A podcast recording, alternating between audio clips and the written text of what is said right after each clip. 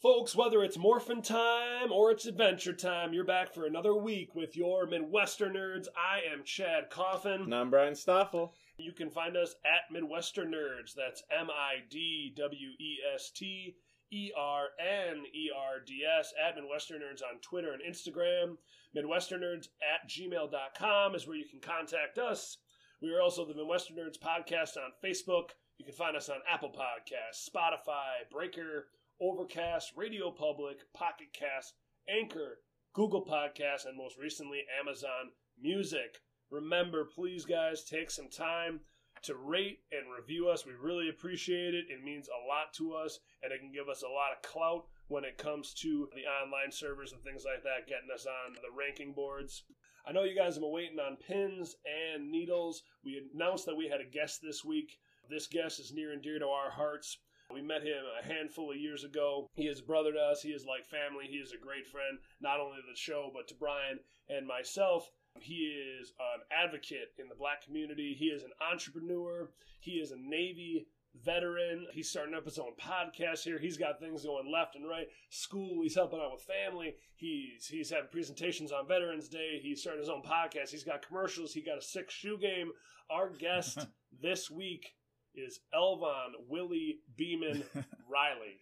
Welcome to the show. What's going on? I'm excited to be here. Thank you for that uh intro, bro. That's epic. epic as fuck. Epic intro for an epic man, of Thank course.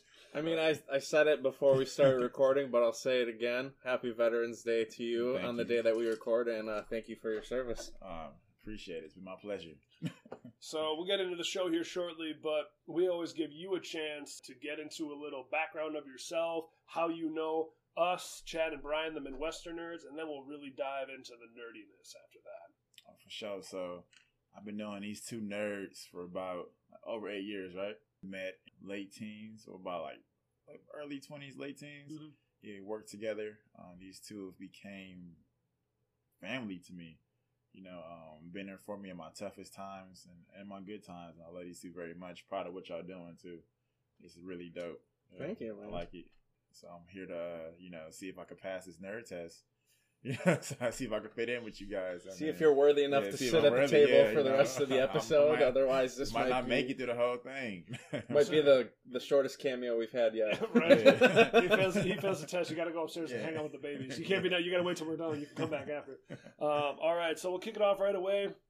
Uh, I was told my nerd vetting was a little too strenuous and a little too lengthy last time, so we shortened it up a little bit here.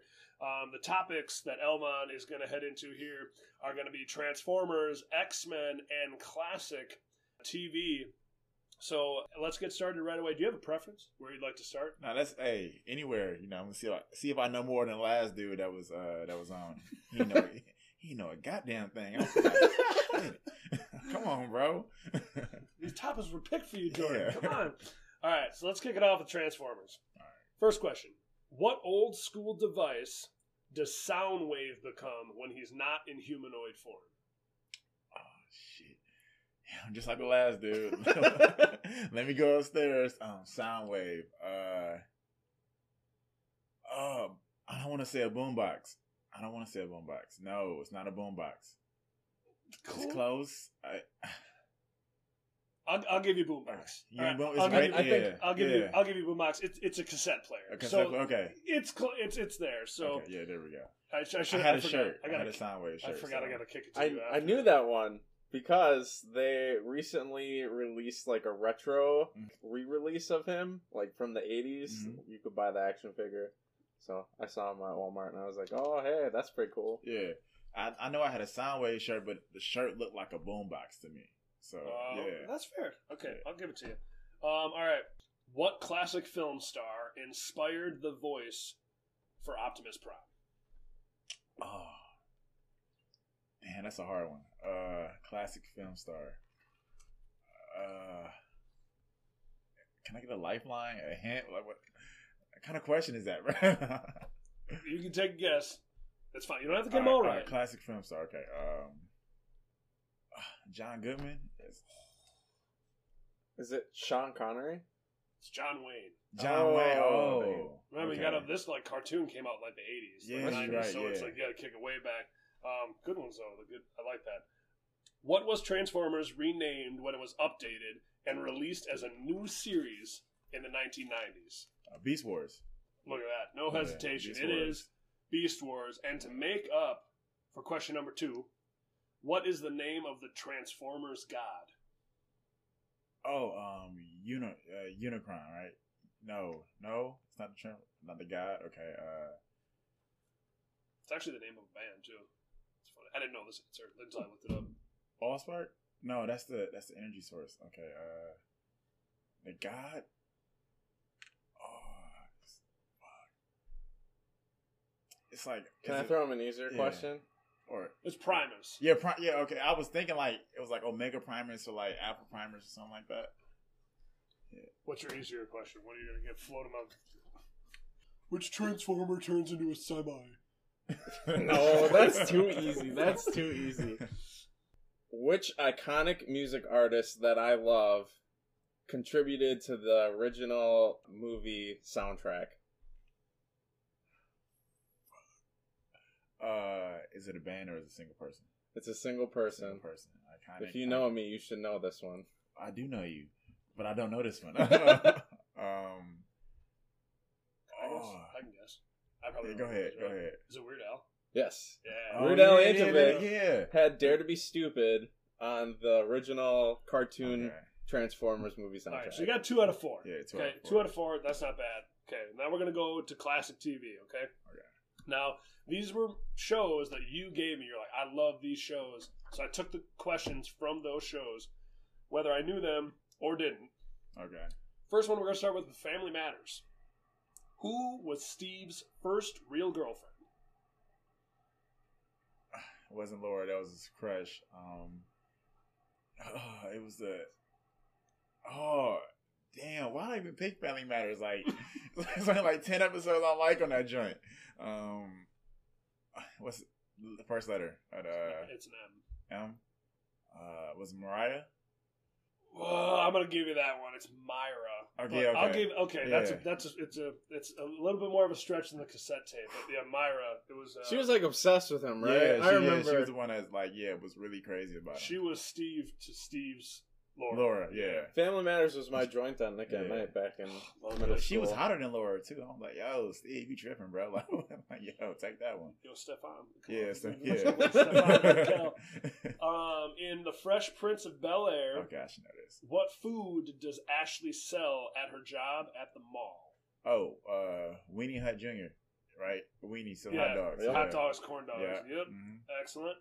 Uh, in the Golden Girls, why was Sophia forced to leave Shady Pines and move in with the girls? Uh, oh, I just I was watching this all quarantine. Oh, I love this show so much. Um, R.I.P. to my grandma. That's that was our joint back in the day. Um, what did she do? Uh, She didn't burn it down. It wasn't for she. Yeah, she set it on fire. Yep. Yeah, she set it on fire. She started a fire with Yep. a, with a faulty heater. hmm Um, originally, they thought that she just started it directly, but it was a faulty heater. But she still got kicked out for it, and we got Yeah. Sophia and the Golden Girls. Um, in Good Times, Oh yeah, what what Jackson sibling was a regular cast? Janet, Janet Jackson, Penny got burned with the iron. Yeah, Four. There you go. You made it four for four, two for four, six for eight. You're on your way here. You're over fifty percent. okay. Excellent. All right. Now we're gonna move on to X Men. All right, let's do this. You you dominated classic TV, so now you got to come back and finish strong with X Men. Which X Men character marries into royalty? marries into royalty. Um, oh, I should know this. I should You know know, this. right? I should know gotta this. know. I might. I'm. I'm Oh, was it uh Storm? Yeah, Storm married uh the Black Panther. Yep. There you go. Excellent. That was always going to be a bonus point, but you got it. Uh, good. Um, who created the X Men? Two people. Writers, right? The comic book writers, or Yeah. Right. Yeah. Okay, Not um, the TV show creators. The original creators of the X Men. um, I might sound stupid. And I might I might have to go upstairs for this one. I'm gonna say Stan Lee, and the other one I'm gonna say uh, could be wrong, but I'm gonna say Jack Kirby. Oh, excellent! Nice, Oh. yeah, You got it. Okay, Stan Lee and. Jack yeah, Kirby, Jack yep. Kirby, yeah, for sure. yeah. Cause they based it off, uh, I think Malcolm X and Martin Luther King was like the Magneto inspiration in um, Professor X. So yeah, Mhm. During the second season of the X Men animated series, or sorry, X Men the animated series, who attempts to get married? Oh, uh, Scott and uh, Jean. Yep. Yeah. Scott and Jean. Yeah, the Mister Sinister comes and like just breaks all that shit up. Excellent. Bonus points. See there too. It was Mr. Sinister and Morph. Too, Yeah, yeah. Showed up. All right, you don't even need to answer this one, but can you give me any sets of X Men slash mutant siblings? okay, you got um, Quicksilver and uh, Scarlet Witch. You have Nightcrawler and uh, Rogue. Um, Sorry, Ha- we're nodding our heads like we're on yeah. TV. Yep, these are both Yeah, correct. yeah, yeah, yes, they're both right. Havoc and uh, Cyclops. Yep. Um, and also, uh, there's also another brother. Uh, can't think of his name, but he's like the uh, Vulcan. yeah Vulcan. Yeah, Vulcan. Yeah, so it's three of those. Um, Juggernaut and Charles Xavier. Step Uh, Brothers. Step Brothers. Yep, yep. Yeah. Um, siblings. I think I'm missing like a an- another one. I think I'm missing. You still got Yeah, quite a Yeah, few yeah, down quite a though. few, yeah. My favorite X Men. Oh, Colossus and um and his sister, uh, one of New New, uh, New Mutants. Um, oh, what is her name? Oh, she's like got a cold ass power though. Uh, Colossus and uh, it's her. She's both Russian. I can't can't think of her name, but Magik. Magik. with yeah, a K. yeah. And then technically, Mikhail is also that's way off. Um, but yes, the Rasputins. Yeah, Um, it's Abyss, right? Is uh, is this the third sibling? Abyss? No, the, no, the villain. Am I wrong? I thought Abyss was in that uh that family lineage. I'll be honest, I'm a little weak on my X Men knowledge. The names that he, no, it doesn't. He was one of Apocalypse's horsemen for uh, years though. But yeah, Magik. She's got like the she's Magik. She's got the mm-hmm. sword too, Yeah. like the spell sword and stuff. So yeah, they. It's funny. Russians grew up on a milk farm. yeah, as a Magic like technically a milkman. Uh, Colossus was always carrying the cows, but they wouldn't let him turn into his uh, because. as you know, it's weird because while I complain, you know, we complain about the old X Men movies because while they're not perfect, the thing that sucked about Colossus in that movie is he didn't have an accent. But what was cool is he could change back and forth, which is technically what he can do. Yeah, So in the uh, the Deadpool movies, he has the accent, which is awesome, yeah. and more to his like character. But he stays metal the whole time, which I mean, it's fine with me. I was stoked to see him on the on the TV screen as much as he was. Look, Jordan can't come back for twenty five. Not after that. Sorry, Jordan. That, oh man, so you got one of them already, but what are your Midwesterners' favorite X Men? Their top ones. You only need one. You already said I Chad's. said mine. Uh, yours, uh, Wolverine. Is he in your top? No, he's not in your top. Okay. Uh, He's not my number one. That's what I'm asking for. You're the number one X Man.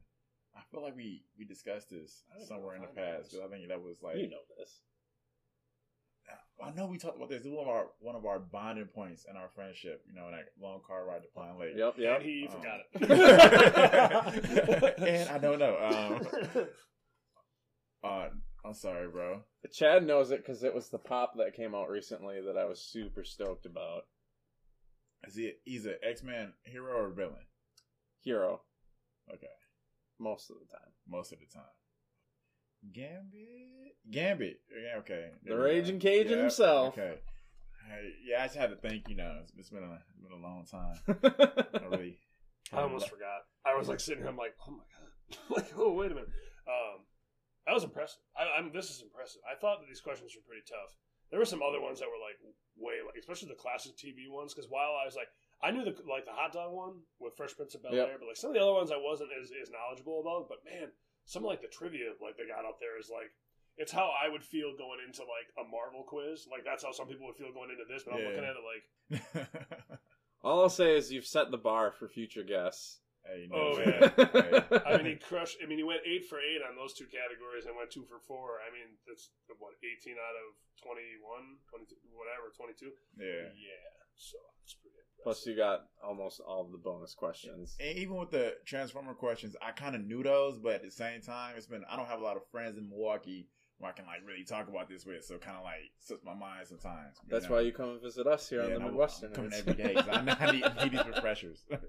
I got worried. I was like, I was thinking this was gonna go really poorly because like I opened with the category that you have tattooed on, On your chest, chest, yeah. and I'm like, oh, are these other ones gonna be worse? like, I'm like, oh man, I was like, this is Jordan 2.0. We're gonna we're gonna roll this back. Uh, he doesn't listen to the show enough. He probably won't even hear this. All right, so excellent. You passed the nerd betting. You can stay and hang out down here with the big kids. Now we are gonna head over to the news. Elvaughn, you've been deemed worthy to keep your seat at the table for the rest of this episode, so you can contribute wherever you feel the need to. As we jump into the news, we're going to break in again this week with some sad news. 2020 just keeps on taking people from Hollywood that we love so very much. The first one they took was Ken Spears, who was the co creator of Scooby Doo.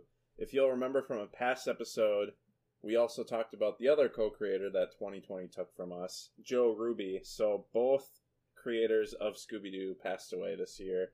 Ken Spears was 82.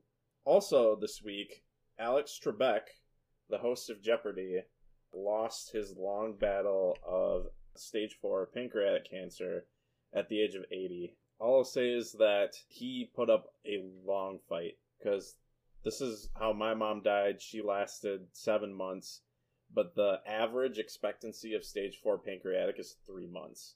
And Alex Trebek made it almost two years and was still recording Jeopardy like two weeks before he died. So, man's a fighter. I mean, you got that Hollywood money that can buy you the goods to help you with the fight too. But I mean, it's a it's a shame that we had to lose him. Just, I mean, a legacy. Like you, you go away again. Like we've talked about, other people on the show have passed away. But Alex Trebek is a guy who was around before we were talking about any of this. He was Yeah. around when our parents, you know, we were even kids too. Like something as as simple as Jeopardy, like something as simple as just a game show, like a trivia show, that is monumental. Like it'll go down as one of the, greatest, one of the most watched, one of the most remembered TV shows of all time. All it was was a thirty minute segment on when we came home from school, but it was like that show for so many people, so many families, so many kids with their parents would sit down and watch that.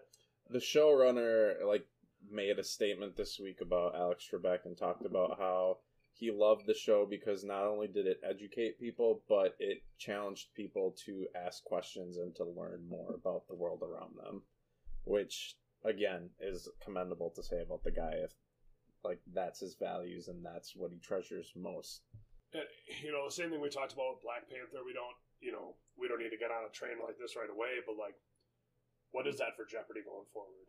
You know what I mean? Yeah. Like that show doesn't just as as iconic as it is, like Bob Barker, Alex Trebek to Jeopardy. This show will go on. It will continue. I'm not saying right away tomorrow. I'm not saying it's just going to continue right off the bat. It's going to keep rolling, but it'd be very interesting to see who's going to try to slide into those shoes. and it never be the same. Those are some big shoes to fill. Like um, to me, uh, Trebek is actually the second best game show host of all time, only to second to Bob Barker, which is you know Bob Barker's Bob Barker. But um, yeah, it'd be interesting to see who can replace Alex Trebek because he's like that show was a staple at that guy school. Watch Jeopardy for Dragon Ball Z. You know, it was Jeopardy was just like one that taught me a lot as a kid a lot of trivia, you know, and introduces kids to trivia in a way.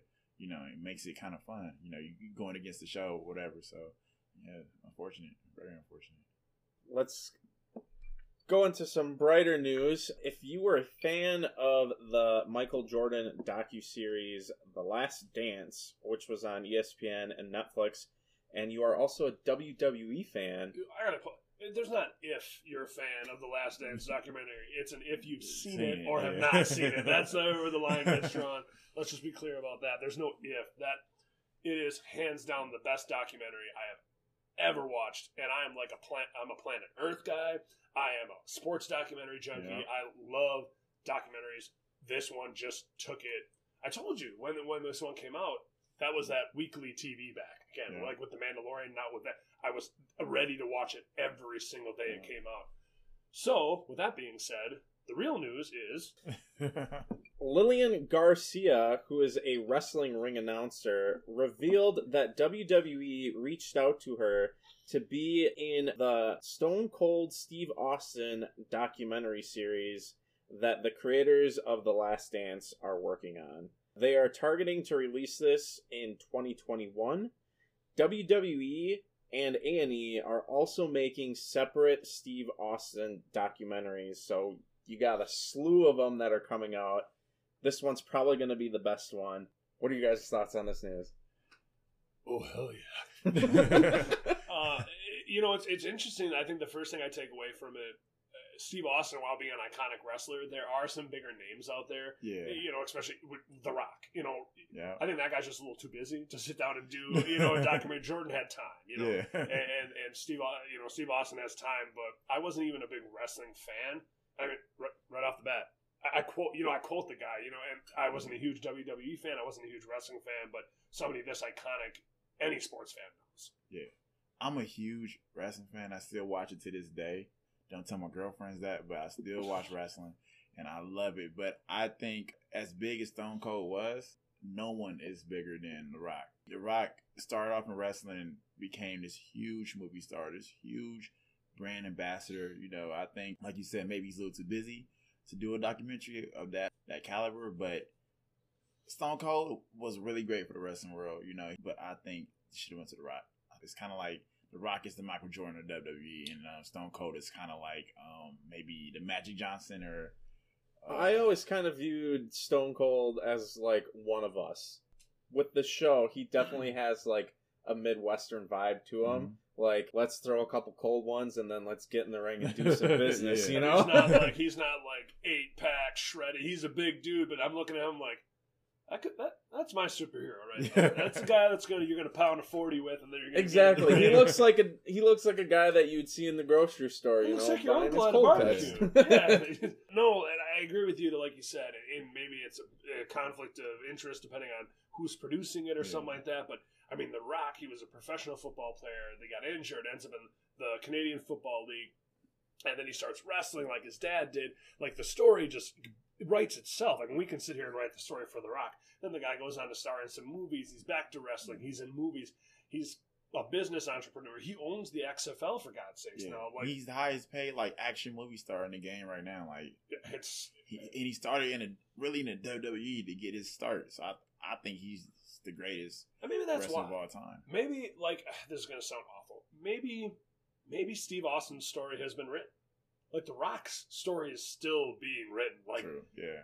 he just bought a football league six months ago. Like Yeah. this story isn't barely over. Like this guy seems like he was so huge before, but it seems like he's hitting his wheelhouse now. Yeah. So maybe that's why, just like with Jordan, his story's written. Like Steve Austin, he did it. Like Yeah. we can go back and really review the whole story. Where with The Rock, we kind of get it left open ended. There'd be so much left to give. So maybe that's the reason why I see that. they can't finish the book yet. So why write it? Next, we're going to go into some older news, but was new news to me this week. The popular Showtime show Shameless is returning for its 11th and final season on December 6th. It's Showtime's number one comedy and longest running series.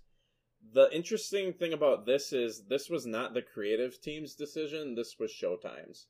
The writer of the series came out and he's like, I could write this show forever, but Showtime came and said it's time to end this now. It sucks, but at the same time, it's also nice when uh network will give your show the proper way to end. Yeah. Like give you time to prepare for it instead of being like, "Oh, ratings sucked, we're going to kick you out." I also think it's interesting though because it's like Showtime's longest running show and it's probably their most popular show. I think with any really, really good show, you have two choices. You put a bow on it, and everyone's like, "Oh man, I'm so it's so sad it's over," mm-hmm. but it's it, was perfect. Like Breaking Bad, like Sons of Anarchy, like Yeah. they could those shows could have kept going. And then you take a look at shows like Supernatural. I enjoy Supernatural to an extent, but after a while, it was the same thing. And they were finally doing their final season, but it's like, dude, you could have wrapped ten seasons ago. Your show was good. But that's the thing. Breaking Bad knew when to end. Sons of Anarchy knew when to end. Yeah. Game of Thrones, while they didn't end very strong, knew that it was Yeah. time to finish that story. And I think that's what so Showtime is doing. They're like, we have a great thing here. It's a beautiful thing, but we need to tie it off. You know, in the last are we are we all caught up? Have we watched Shameless, or do we not? Should we not? I haven't about it? seen season uh ten. Yeah, I'm not caught Yeah. up with Okay. the newest Yeah. season But either. there, a lot of people are getting their stories. Like I said, they're putting ribbons and bows on a lot Yeah. of people's stories. A lot of characters are, are leaving the show and things like that, and they're doing it the right way. You know, they're finishing those storylines, and and I think we're going to see a lot of that in you know season eleven. You said season eleven. Season, season 11 starts December 6th. So get on Showtime. Yeah. Otherwise, too, I know if you have the Hulu Plus Showtime, it's like an extra dollar a month. You can watch all. You can watch them as they come out to on Showtime. So. I got my mom Showtime. Uh, shout out Linda for Showtime anytime. you know, uh, I got that. Thank you, mom. But uh, I've been watching Shameless since season one, and I think uh, it's really well written, very funny. You know, it keeps you on your toes. But I think it could have ended uh, when Fiona left. I think they could have ended it there. So I'm happy they're putting a cap on it now because I also agree that Supernatural has gone on for too long. Like, they, like they fighting God now. Like, they, I'm Right. like, what? Uh, Find a bullet that can that can kill God. I'm like, yo, they're doing the most. what the fu- what the fuck? You kill vampires, now we're killing God. Like, oh yeah, Yeah, it's like- so It's like that's the thing too. Like as a casual fan, if you were like a casual fan, like the first three or four seasons, it's like, ooh, Sam and Dean, they're so hot. They're killing Yeah. demons and monsters. yeah. If you stumble upon an episode, the most recent season, Mhm. it's like they got an angel best friend, and the devil helps them too. And now, like you said, they're trying to kill God. It's like, Yeah, what, what did, what did I miss? What's going on? Yeah. I've never watched Supernatural, so I don't have anything to contribute to that. But I will just give one more shout out to uh, Linda for being our HBO hookup when Chad and I lived together oh yeah, for sure. Yeah, yeah. back in the day. That's how I got through- That's the only reason I got through Game of Thrones. So shout out Linda. Linda's the best. So to wrap up an older series and to bring up a newer series, Production Weekly, which is like a report that studios have to like fill out and that gets like publicly released. There were some interesting nuggets that came out of that last week. There was a report from Disney and Lucasfilm that an unannounced Star Wars miniseries is going to be starting production this week ahead of the season 3 production of Mandalorian and rumors are that this series is supposed to be about Boba Fett. So in the first episode, we get to see Boba Fett's armor, uh, donned by Timothy Olyphant. We can't go too far down the rabbit hole because we just tangented hard last episode about the Mandalorian. We did, and we still don't want to go too spoilerish either, Right. since there are people like Elvaughn who haven't seen it yet who might want to someday cop on that hype train. We're almost. It's three episodes though. It's three. We, we can. We will give one. We will to say that the armor was donned in the episode, not by Boba Fett. But there is another huge piece to this in episode one. We got to put a stamp on this. We got to tell our listeners if you don't watch it by a certain time, we can talk about it. What is what is the birth? Three weeks? Four weeks? I I figured that we would do like a spoiler episode, like or a spoiler recap of the season once it's done. Okay, fair enough. Then okay, we'll do that. And y'all are lucky because I want to talk about it now. but no, I mean it's it's more Star Wars. That's keep giving us more Star Wars, whether there's lightsabers or not. It's you know keep giving it to us, especially if anybody from the creative team with Favreau is on it. Keep keep bumping it out. Absolutely. Another show that made it onto this weekly report is a Marvel property. So we haven't gotten season one yet, but it is reported that season two of the Loki Disney Plus series is going to be starting production in 2022. This matches earlier rumors from this year from Marvel insiders that pretty much dropped the same information that season two was going to be starting production in 2022. The reason it's 2022 is because Tom Hiddleston, who plays Loki, is going to be in production for a different show on Netflix in 2021. And because of coronavirus and all that stuff going on. It's it's harder to say with company that owns the character and owns the streaming service and owns the show when they're like, we're gonna make another one, but it's always really good news when you hear something's being made another season Mhm. before it's even out. They announced that Mandalorian season three was starting production before they even aired a single episode of season two. So when you hear like if you know at the end of the day, Disney is all powerful and almighty, but they're out there chasing the, the dollar. Like that's what they're doing. They're just mm. trying to make money. So if they didn't think Loki would work, they wouldn't give him a second season already, especially without seeing any feedback from the fans. So I mean, he was one of the more popular characters throughout the majority of the movies that he mm. was in That's for the. Marvel movies. I thought it was interesting because I thought it was going to be like a one and done season series. Like we saw him disappear in Endgame, and I thought you know he was going to do his fun time travel thing in this Right. season, and that would be it. But with the season two, I mean, it's good news because Tom Hiddleston is great as Loki absolutely. but it also raises the question of where are they going to go not only in season one but then after season one into season two Yeah, I want to piggyback off that. I think I thought it was gonna be one and done as well. Um, but hearing it's gonna be season two in production, I mean, Marvel just getting all that coin right now. I, I, they could do no wrong. After Endgame, Marvel can do no wrong. Now DC, nah, nah, I don't know about that, but Marvel can do whatever the hell they want. They gonna get the viewers, get the money. It's gonna be good too, good quality. Marvel has not failed me yet. Has not failed me. I have the same mindset about DC, but I'm holding my tongue until the the Zack Snyder cut comes out. So I don't know if you're aware of that, but Yeah, I've been I've been reading about that. Okay, yeah. so we'll let's all just wait. I'm I'm not a huge fan of all the DC stuff either. Wonder Woman was pretty good. Aquaman was okay, but let's wait. Let's wait on the Snyder cut though. I will never forgive them for the green. I will never. never forgive them for that. Neither will Ryan Reynolds. Ever. and what was once old might become new again some very exciting news if you are a tmnt teenage mutant ninja turtles fan like i am and especially if you loved that original first 90s movie. This week bobby herbeck who was the writer of the original 1990s Teenage Mutant Ninja Turtles movie, was interviewed by comicbook.com where he dropped the news that him and the original team of that first movie have been talking about bringing back that original 90s Turtles and rebooting it to work with today. So, Bobby Heck, the writer of the original movie, and producer Kim Dawson they're looking to do a true sequel to the original trilogy. Herbeck has been in talks with Steve Barron, who was the director of the first film, as well as Brian Henson, the son of the late Jim Henson, on the subject.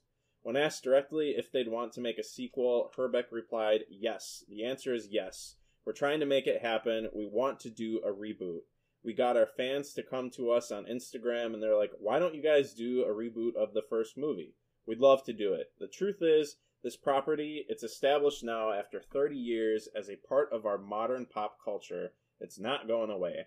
It's only going to continue to grow. I do wish that we could go back. I mean, we've talked to Steve Barron about this and Brian Henson, and if there were an opportunity, if one of the studios saw fit, I think we could go back and reboot it like it was. Imagine if Brian Henson had access to the technology he does today to make these costumes and all that. I think it would be amazing. A reboot like that, I think, would really get people's juices flowing. My juices are flowing right now. um, I want Justin Bieber to dance with the turtles and uh, the ninja rap. That's what I want to see in today's generation. Nah, but uh, as a kid, those movies were watched every weekend. I kid you not. Every weekend we put those movies on. So I would love to see how they do today. I'm excited to hear this. When you showed me the article, I was like, oh, fuck yeah, I did not see this. This is cold. Toy Story and those Ninja Turtles Turtle, movies, those ones were on constant replay on my VCR. Wearing that thing Yeah. out. And, I, Mortal, and Mortal Kombat, the first one. Yeah, I hope they can bring that back too. I at first I was hesitant about this news because I thought it was going to be like a sequel. They wouldn't be teenage anymore if it was a sequel because it's 20 years later, especially if you wanted to bring back like April and Casey and some of those original actors. Exactly. Go Ninja Go! But the fact that they said reboot really gets me going Yeah. because that original team when given the ability to do what they wanted to do, they've shown that they can make gold. I've hated the look of the Bay Turtles, and I didn't think that CGI worked the best. But if you bring Brian Henson back to do those original like costumes, like Mhm. actual people in the suits with the animatronic mouths and all that, but update it to make it better and look more realistic, I think not only would this be a good move for the Turtle franchise, but maybe we could get out of this state that all these studios are in where they're like everything in every movie needs to be CGI yeah. and let's jumpstart practical effects again because practical effects look a lot better and they look more realistic than any of the CGI that we've seen. I have two things. Two quick things. First thing is a statement, second thing is a request. First thing is anything that gets paired with the Henson properties, anything Jim Henson related, whether it's now his son, you know, whoever's running it, I'm in. I'm always in. Especially like after they reinvigorated my love for the Dark Crystal. Again, like a reboot, but again, Jim Henson, anything Henson property, I'm all in on. My second thing is while I'm aware we didn't like the Michael Bay Turtles, can we please get Stephen Amell to come back and play Casey Jones again? Because come on, man. That second Turtles Nah. movie, everybody hated it because they hated the first one and because they hated the way that the Turtles looked. Yeah. I am one of those people that find a very guilty pleasure with that movie. Is it still pretty bad? Yes. Are there some good things to take out of it? Yes. There's some redeemable Stephen. Amell as Casey Jones was great. Rocksteady and Bebop for the first time in a live action movie, and Krang, regardless, Krang was a bit over the top and cheesy, but it still worked, and it focused more on the turtles than the first movie did. They didn't feel like they were an afterthought in their own movie, and there were actually some really good plot points in that movie that I enjoyed. But that being said, if I could choose between that and the originals, I'm still going to choose the originals. I'll still watch Turtles 3, Turtles in Time before I'll touch those Michael Bay movies. Yeah, I like Michael Bay, but uh, it's it's a no for me, dog. I can't. Nah, I didn't like the new reboot Ninja Turtles. Um, I fell asleep on both of those in the theater. Um, yeah, I didn't. I didn't like Megan Fox at all. Um, Amos was really good as Casey Jones. I do give him that. It was really dope ass pick with Casey Jones. But besides that, nah. Like I forgot those even invented to you. Like brought those out. Everybody has their own things that we just like to forget personally that they exist. And as we wrap up the news, uh, our main topic this week is really exciting because Brian and I, the Midwestern nerds, were not the ones who came up with the main topic for this week. It was actually brought to us by our guest, Elvaughn.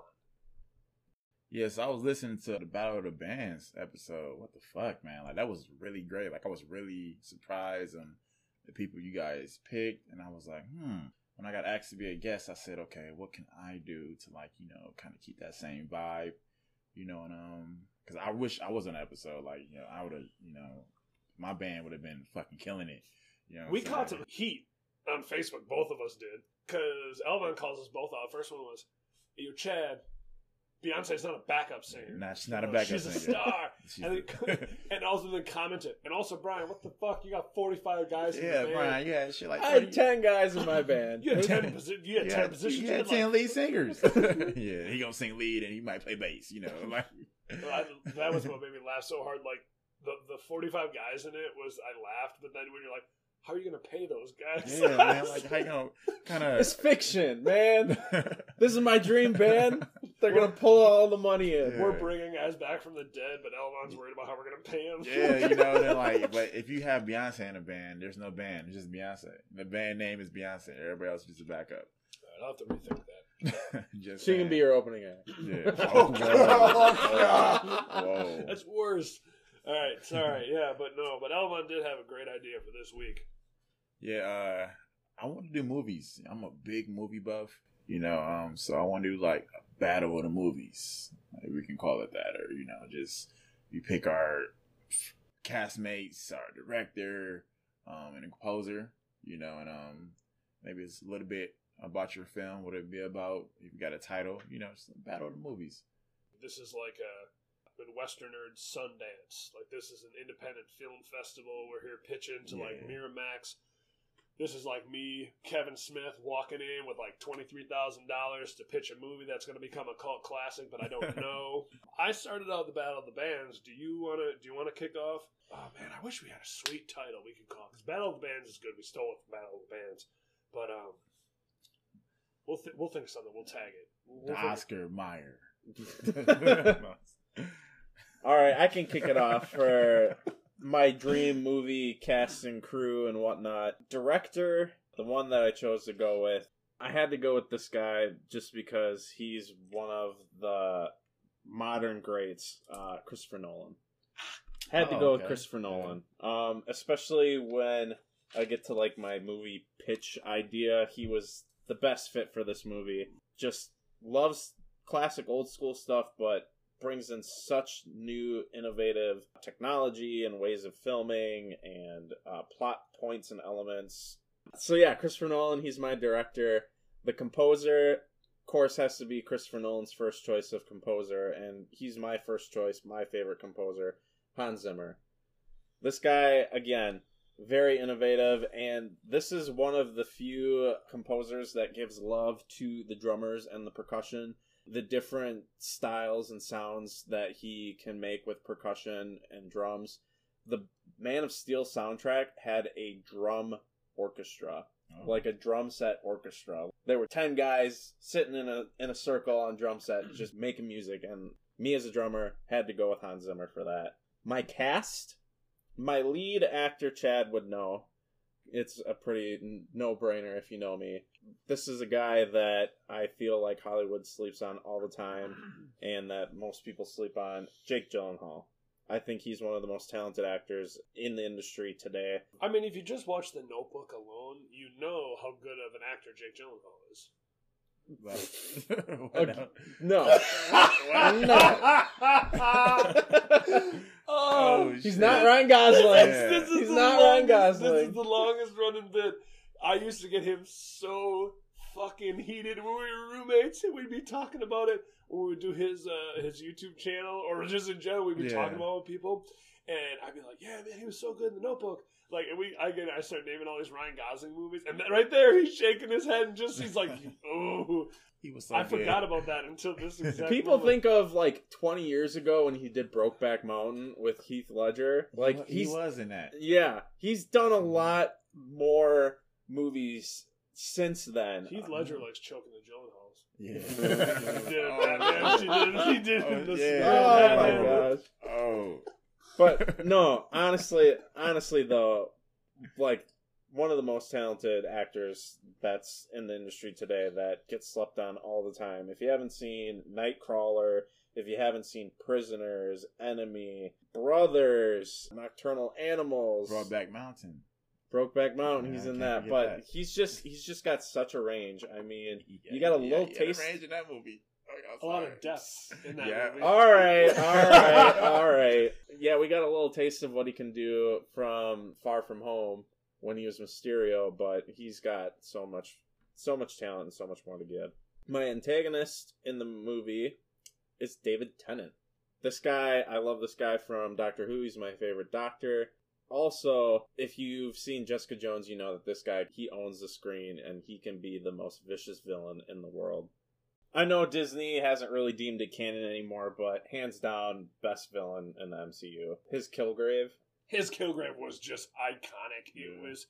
You can take that from based off of any comic that you've ever seen the Purple Man in, and absolutely the Netflix Marvel movie, like the Marvel show run, best villain that was there. Like that was a guy who should have been used as like a Defenders level villain. That's a Oh, guy who should have been yeah. looped back, but oh, just, That's a guy that Marvel should have like tapped on the shoulder and been like, "Hey, this show is nice, but why don't you be in like four movies, and then you won't just be known in the UK. You'll be known worldwide." like rip it just what they should do is as much as i love the netflix runs take all those actors because they're they're great uh, charlie cox played daredevil mike Colter, who played like luke cage david tennant just pull them all out blow it up and then redo whatever you want with the defenders like new york heroes with those actors but just erase everything from canon then you can really make Kilgrave a true villain you want him to be.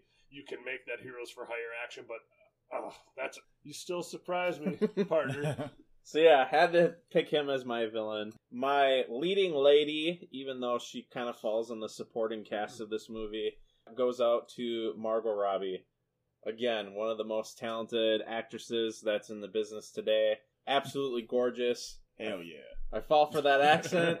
and she listens to heavy metal music like Bullet for My Valentine and Slipknot and all that. So you got some personal stuff there too that I'm like, yes, I stand by her, and she's my leading lady in my movie. I've also casted Rosario Dawson to be David Tennant's number two.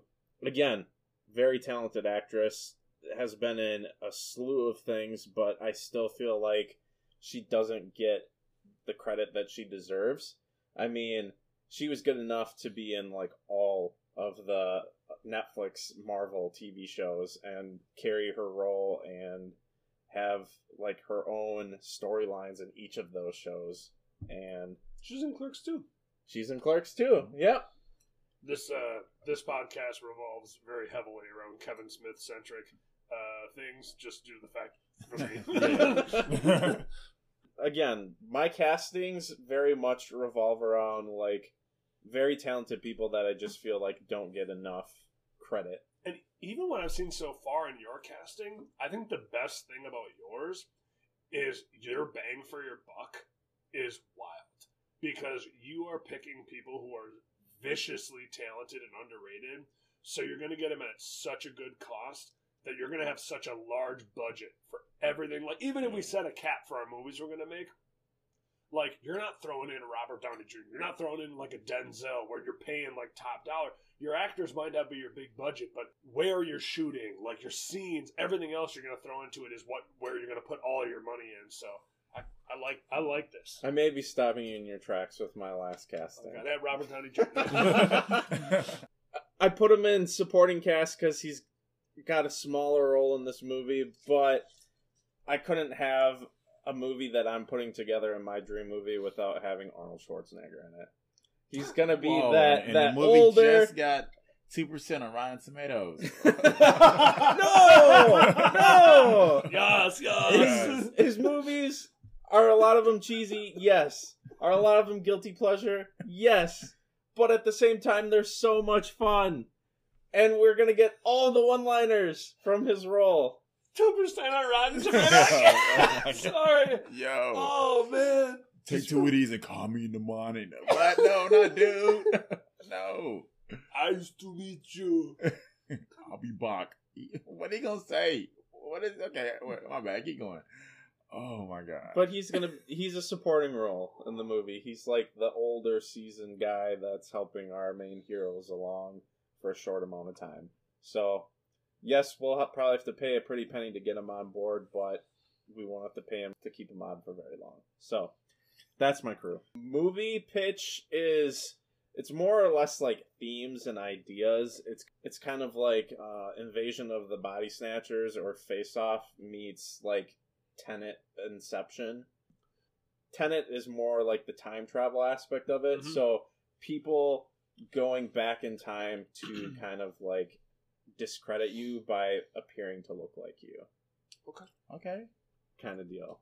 I like that. I, I felt like it very much, and again, that's why I ended up going with Christopher Nolan because it very much fits like his vibe. He the stuff that he does with time Mhm. in all of his movies, like he would love this and just go to the moon and back with this idea.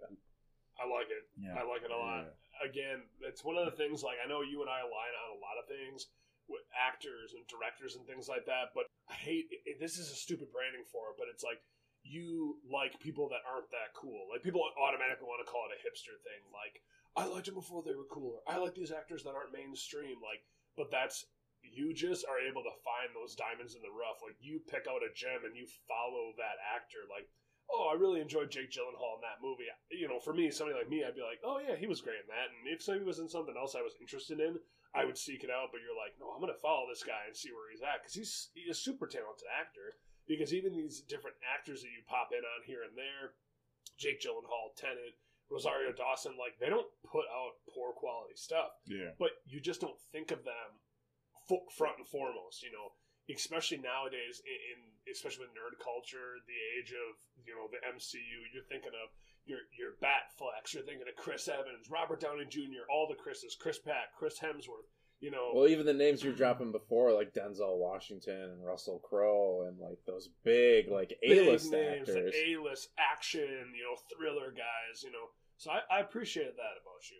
I like I like that a lot because it's something that it keeps the show grounded while I can be wild and like it's nice because I can be wild and out there and do whatever I want and Brian's like, No, we're still Midwestern nerds. We still live this life. so um okay can't be arnold but um see what i can do all right so my director and i get to uh, why he's my director when i get to the plot is going to be michael mann uh, michael mann is like one of the best if not the best director of like crime drama one of my favorite flicks is heat i love the way he did that one um, public enemies you know, so michael mann is definitely uh, my first and only choice for my He, Christopher director. Nolan took inspiration from that movie in Dark Knight with that opening bank robber scene. Like straight up took that from that movie. You see, my director is schooling your director now, so you know, so already on top. Oh, and my composer, uh, my movie is set in the late seventies. Um, so my composer is actually going to be Niles Rodgers. He was uh, the lead, uh, not the lead singer, but the lead guitarist and creator of the uh, band uh, Chic. You know, they got uh, the song "Le Freak." You know, Chic. Yeah, that's Oh, okay, uh, yeah. okay. So he's like he wrote uh, plenty of disco songs for Donna Ross, and um, you know, just a lot of the '70s sound, uh, late '70s sounds came from Niles Rodgers. He recently did that uh, thing with Daft Punk and Pharrell couple like some years back. okay. Yeah, when uh, Daft Punk had they come back with the Niles Rodgers, so he's my composer. I want my music to be like you know just straight late '70s songs. All right, let's get to the cast. My main star is you know what uh, Chad brought up, but I have a big budget for this movie. You know, you got Michael Mann. You got to keep going with a big budget. Um, my main star is uh, Denzel, Denzel Washington, and joining Denzel is going to be um, a surprise pick, uh, Eddie Murphy. Oh, okay. Yeah, Eddie Murphy because uh, not only is he one of the greatest comedians of all time to me, he is also uh, underrated actor as well. He can uh, in Dreamgirls, I know we've seen Dreamgirls, um, but he can really play a, a, a really good serious role as well as bring the humor uh, to his roles. You're gonna bust him for Arnold, but you're not gonna bust him for Eddie Murphy, Axel Foley. First, Um, excuse me, I'm looking for. I was I got herpes simplex ten. I got. th- those are mega films. That's what I, he was. I was waiting for my burns at the end because so far this sounds like Dolomite too. okay, okay. Uh, I got uh, Michael B. Jordan. Also my movie. I think he's one of the. Why Uh, don't you just cast yourself? Your know, social right? media Yeah. is flooded with stuff. How Yeah. you and Michael B. Jordan are twins. We're twins, separated at birth. Um, and let me tell you a little story of Michael B. Jordan, right? So I'm watching Creed. I'm on a date, and he comes out and like open the opening scene to the ring, and takes his little shirt off, right? Muscles is gleaming. I'm talking. He got the oil on his body. I'm like, no, bro, looking, know, like, bro, looking big as hell. I'm like, okay. And so I hear it from the back. This girl say, "Oh my god, that's my baby daddy." And I said, after I seen that movie, I hit the gym like for two months straight. Ate nothing but chicken and fish and veggies. Like I, I needed to have that. You know what I mean? So yeah, Michael B. Jordan is also my twin. Just let the It didn't pan out. it- okay. Wow. I know there's no video here, but. Wow. I mean, unlike Killmonger, don't throw this boy's body in the ocean because he's the only Navy man that I know who That can't can't swim. oh shit. That is true. Um. Anyway, haters. Uh. so I went a little overboard with the casting, but bear with me. I'm gonna try to be uh efficient and quick as possible. Uh, Tracy Morgan. Um, because I Don't, it- don't no don't be a there's no efficiency this is this is our main topic this is where we can get into it this is where we can make Oh, fun sure. of arnold this is where we can talk about come on for sure. Tracy Morgan. Well, I got Tracy Morgan, now, and you understand why when I get to my plot. Um, i hope so yeah, it's, and it's a weird cast. Uh, wait, Ray Liotta is also in my movie. he busted you for arnold but he brought tracy morgan in Three rock Right? tracy morgan Um, You- i hope your plot yeah, works yeah, out yeah. well Wait till I get to Ray the plot. Liotta, Uh, okay. Ray Liotta. Uh, Remember Ryan- Cop and- Out? I sure don't. and a real Hey, uh, that's a Kevin Smith movie, so can you? and a real uh, actor of the Notebook, Ryan Gosling. I gotta put I gotta throw Ryan Gosling in there. Um, I don't know you ever seen Drive, but Ryan Gosling uh, didn't really say a damn word in that movie, and that was probably his best acting role. And he's really, really underrated actor in my eyes. Let me emphasize for Elvaughn, Ryan Gosling, not Jake Gyllenhaal, for my co-host here, Chad. Yeah. Sweet. We're gonna have to clear this up later. I, I, I don't know. so I got Ryan Gosling, um, and my leading lady is gonna be uh, Zoe Kravitz, um, the daughter of uh, Lisa Bonet and uh, Lenny Kravitz. Stepdaughter of Aquaman. Yeah, of Aquaman. Yeah, like she's a lot of sexiness in the family, and she's hot her damn self. And How so- big is your cast? I thought we had to keep this to like five. Yeah, but uh, wait to the plot. You know, and, uh, it's it's my idea. You know, so you know, I added you know a couple more people. He tells us the Yeah. guidelines and then immediately breaks them. yeah, but when you added Right? like you had like fifty people for your band. Look at you in the movie. the band is over. Now we're talking about Yeah. this. Don't don't mind me paying for my band. How are you paying for your movie? Specifically sets us up and says, Cash y'all App. can pick out five cash. App. Y'all can pick five people.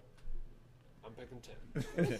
this is a Netflix movie. They got cash somewhere This is in like. Netflix. This is like the Expendables Yeah. of black Yeah. comedians. Right? Yeah. And so the plot is, I call the movie um, Ghost- Dolomite too. Electric Boogaloo. yeah. um, the Ghost of Brooklyn. The Ghost of Brooklyn. Um, and I picked mostly uh, a lot of the black actors are from the New York area, and um, hence why I picked Tracy, Tracy Morgan because if you hear Tracy Morgan talk, he is Brooklyn personified. Like mm-hmm. he is New York. He's the most New York person I've ever seen talk in my life. Like he's stereotypical New York. He's passionate. Our interviews. His favorite point guard is Micheal Ray Richardson.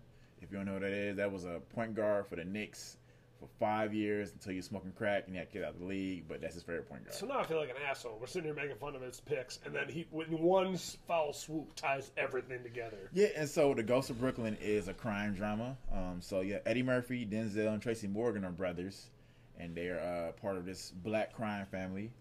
And Michael B. Jordan is the son of Eddie Murphy, who's uh, the middle child of the brothers.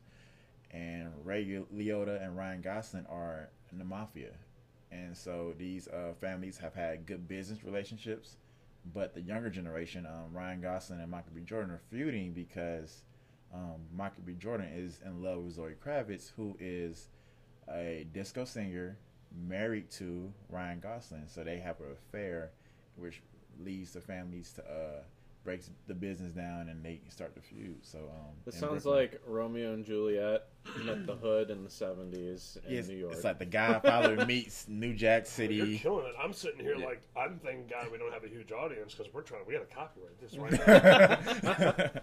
yeah, like the Godfather meets New Jack City meets. Just I, it's I a gave you bunch of good crap about how big your cast was, but can you please pull out of the grave Chadwick Boseman to be Denzel Washington's son and fit him in somewhere in that movie just because Denzel was the one who pretty much got Chadwick Boseman into Hollywood?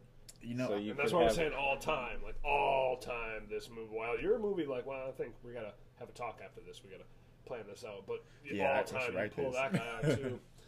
Yeah.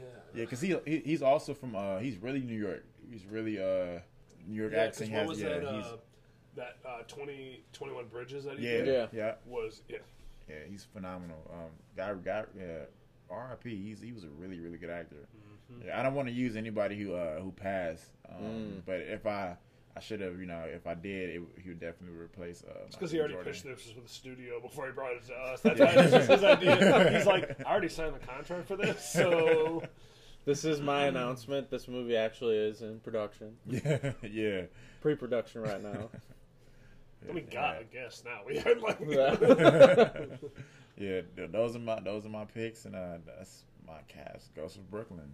So I get two dramatic casts and two dramatic actors, like some big stories, time travel with Nolan, and a Denzel crime drama. I must have missed the memo on exactly what this project was supposed to be about.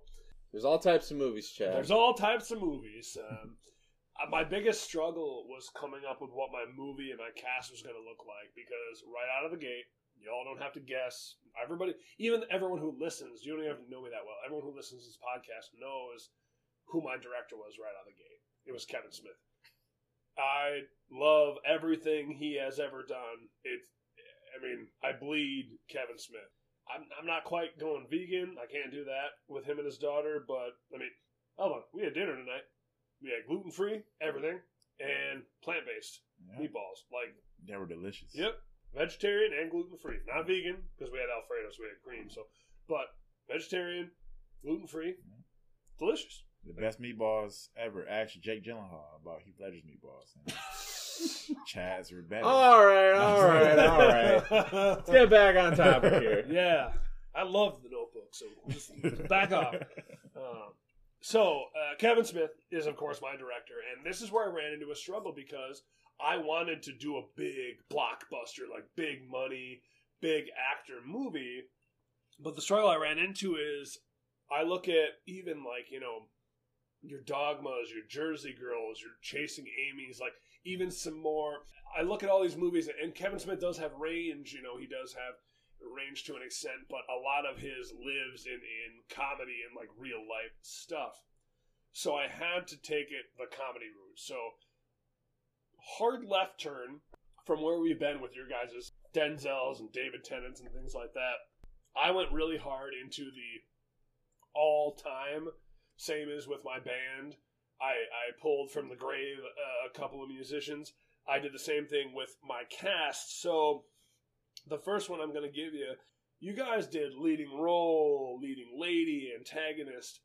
My movie is definitely going to be more of like a buddy comedy. So like not your grown-ups, not your Tommy Boy, but it's going to be a blend of SNL magic. So right off the bat, we got a double up here.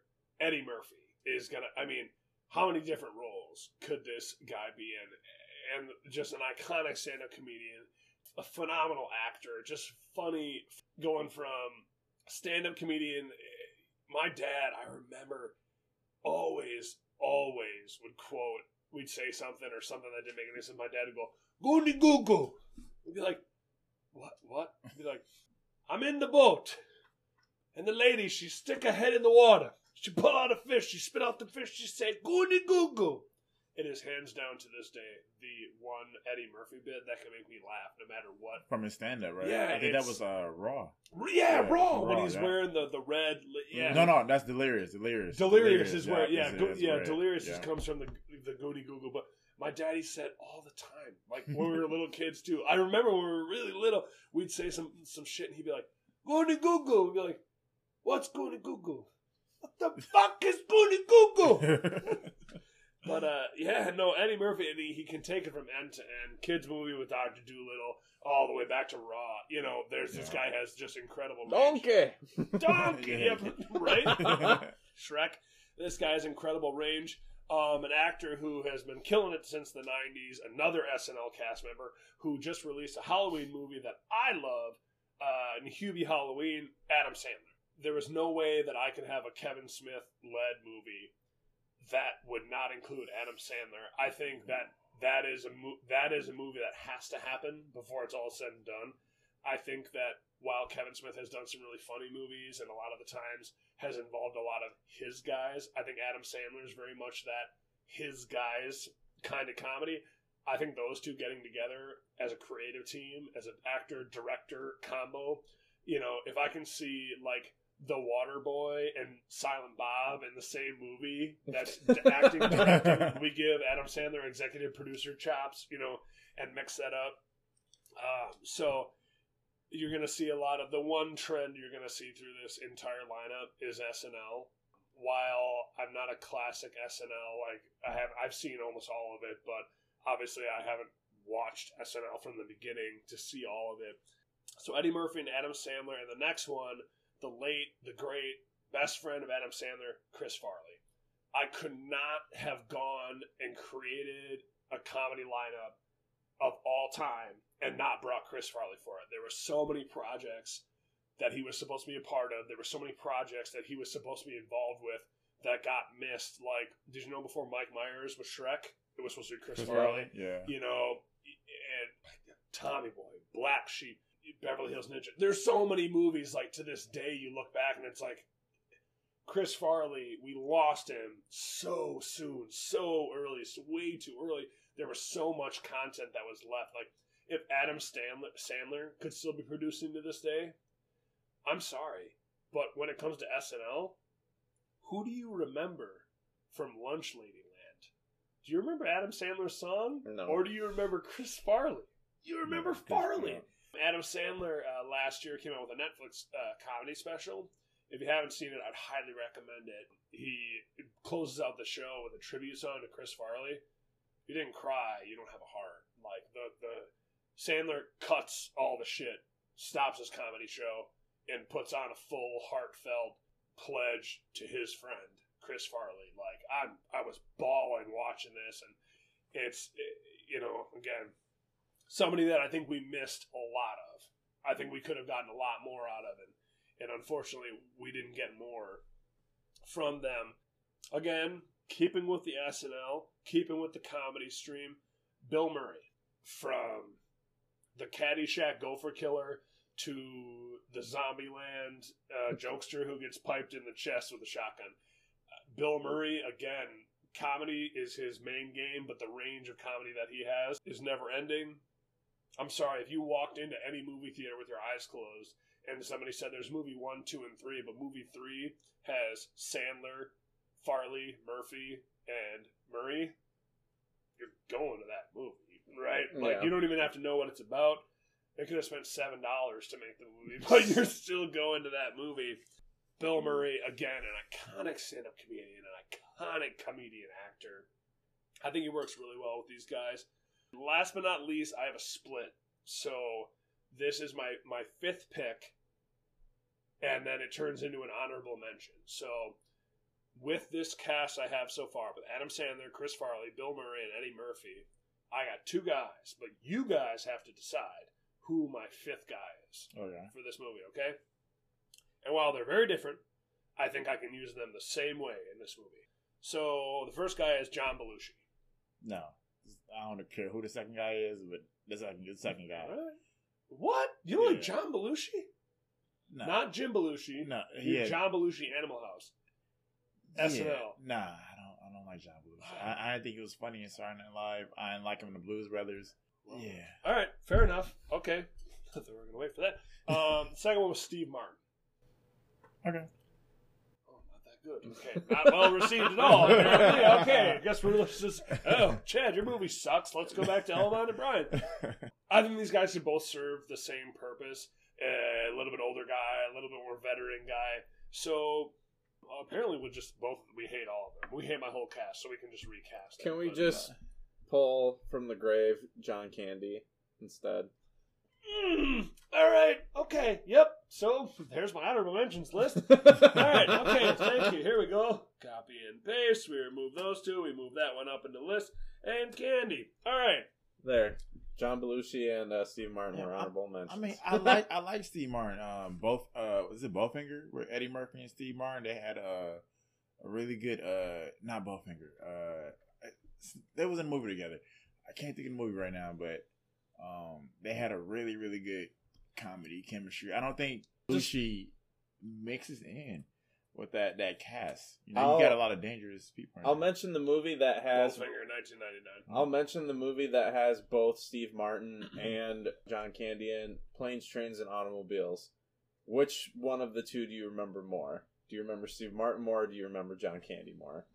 You remember John Candy more. Fair. Keep it a buck. I don't know who the fuck John Candy is. He's the big guy. John Candy Uncle is Buck. Uncle Buck, and also from National Lampoon's uh, Vacation. Sorry, park's closed. Nah. John Candy. Oh my. god. Oh, Nah, nah, Uh, nah. another guy that we Oh. lost too soon. And I, I seen I seen that movie, but I did not remember who that is. Hold on. Wikipedia is here to help. John Candy. Oh, bro, what? Yeah. Uh, yeah, I remember him. Oh yeah. They say it now. Yeah, He was But- in. Uh, yeah. yeah. Nah, I, I'm going with Steve Martin. This Steve Martin is a All right, enough. Okay, can we pick somebody and not tear my whole cast apart? Yeah, No, well, you have a good ultimately, it's we got your somebody movie. It's your guzzling pick. meatballs over here, and we got oh, God, we got roots over yeah on the other side. Afro Fest. Yeah, I got got the cast of roots on the other side. Sorry, is But- you Lady Oprah? But ultimately, it's your movie. It's your cast. It's your final call. I'll kill it for Candy, okay? Because that was one of my honor. I was mixed between John Candy, Steve Martin, and John Belushi. Who, Like, who's your composer? Uh, Morris Day. and the fucking time. motherfucking time. Jungle love. Oh, yo, yo. You know I want to show. Yeah. Okay. Uh, no, it's Definitely. Not. is. It's not. It's not. So, you want to know the composer first, or you want to know the movie first? Give me the composer first. Yeah. So my composer is built of two separate entities. So because it's a comedy with Kevin Smith and this lineup, and I realized I got all old guys. I could have. Kenny Loggins. Caddyshack. I'm alright. you know, as much crap as you gave me for my band and all the components to it, you got this guy who's like, oh, I got two composers that are combined forces to be one Yeah. composer. But it, it can't be like an orchestra, bro. It's a not an orchestra. Stop. Oh my god! As if I'm not one of the main hosts of this show, catching too much shit. It's like the Ryan Gosling, Jake Gyllenhaal gate all over again. No. So my composers consist of a team because it's a new comedy with an old feel to it. The Lonely Island crew oh, Along- Good. Good. with the two surviving members of the Beastie Boys, Ad Rock and Mike D. Yo, I can get behind that, that. that's dope. That's dope. Okay? I can get behind So that. while you may argue the best part of my entire movie might be the soundtrack, Yeah. because those guys are going to lay it down. Um, I needed some old school New York, some like some true rap, but because it's a comedy, I wanted to to kick it, you know, with the Lonely Island. I don't want a full on like I'm on a boat, but I also don't need it full on licensed to ill. Like I need a mix. I need a blend of that music somewhere in the middle. I, and again, like there's so many different composers from all the different movies you know, I could have threw a John Williams in here, taking one of the greatest movie sound and score guys of all time. That wouldn't have made any sense here. I mean, if The Lonely Island can do the theme song to the Lego movie, they can kick the theme song to your movie. Yeah, most exactly. If they pitch anything similar to Everything is Awesome, I'll kill them. Um, so. Kevin Smith, director. You got two thirds of the Beastie Boys. R.I.P. And then you got Sandler, Farley, Candy, Murray, and Murphy. All SNL alums. So here's my pitch for this movie. Jumped ahead to my time travel idea. So this is like a buddy cop movie. You know, you could say because Sandler already did it, but like um, grown-ups. So this this team of comedians, Kevin James, David Spade, you know, they did the grown-ups. Oh, we're adults now. We're old. I want to do like a cross between Hot Tub Time Machine and like not History X, but like uh, let's just say the History Channel. So this team of five guys in a comedy stumble across like some form of a time machine and keep getting leapt into iconic moments in history. So the JFK assassination, the the Challenger explosion. Um, again, like some things that we're gonna have to balance around to make sure they're okay. But like the Challenger explosion, right? Maybe it's because John Candy was the one who left the part off. You know, the JFK assassination, maybe they show up. And again, like, it's not all about rewriting. It still happens, but some of them are rewriting, like, the guys, all the five of these guys are staggering out of the bar at 7, 8 a.m. They just woke up off the floor, and somebody stumbles into the shooter, and JFK never gets shot. It's changing time as we go. So, again, not like a Kevin Robinson Hot Tub Time Machine where it's all about, like, I'm the lead singer of Motley Crue and I invested in Google. But taking these five guys and just slingshotting them through time again and again and again, I think we take like a Bill and Ted vibe with a Kevin Smith directorial vibe with these five actors. I don't really think that you can go wrong with it. I like that. I, that plot is really. I can definitely see that working with the. It could be a little got. risky, Yeah. I, I feel like Yeah. the studio would be like, no, can't do that. No, can't do that. You can't do this historical part. You can't hit Yeah. this historical part. But then Like, you got so many comedic vets that you kind of get away with it. You know, you got a Murphy, you got a Murray. You know, um, you can get away with stuff like that. Sandler, you know, those are like veterans in the comedy game, so you can definitely, you know, get away and, and they know the acting can make it, you know, funny. Kevin Smith, Ryan, and directing can make it, you know.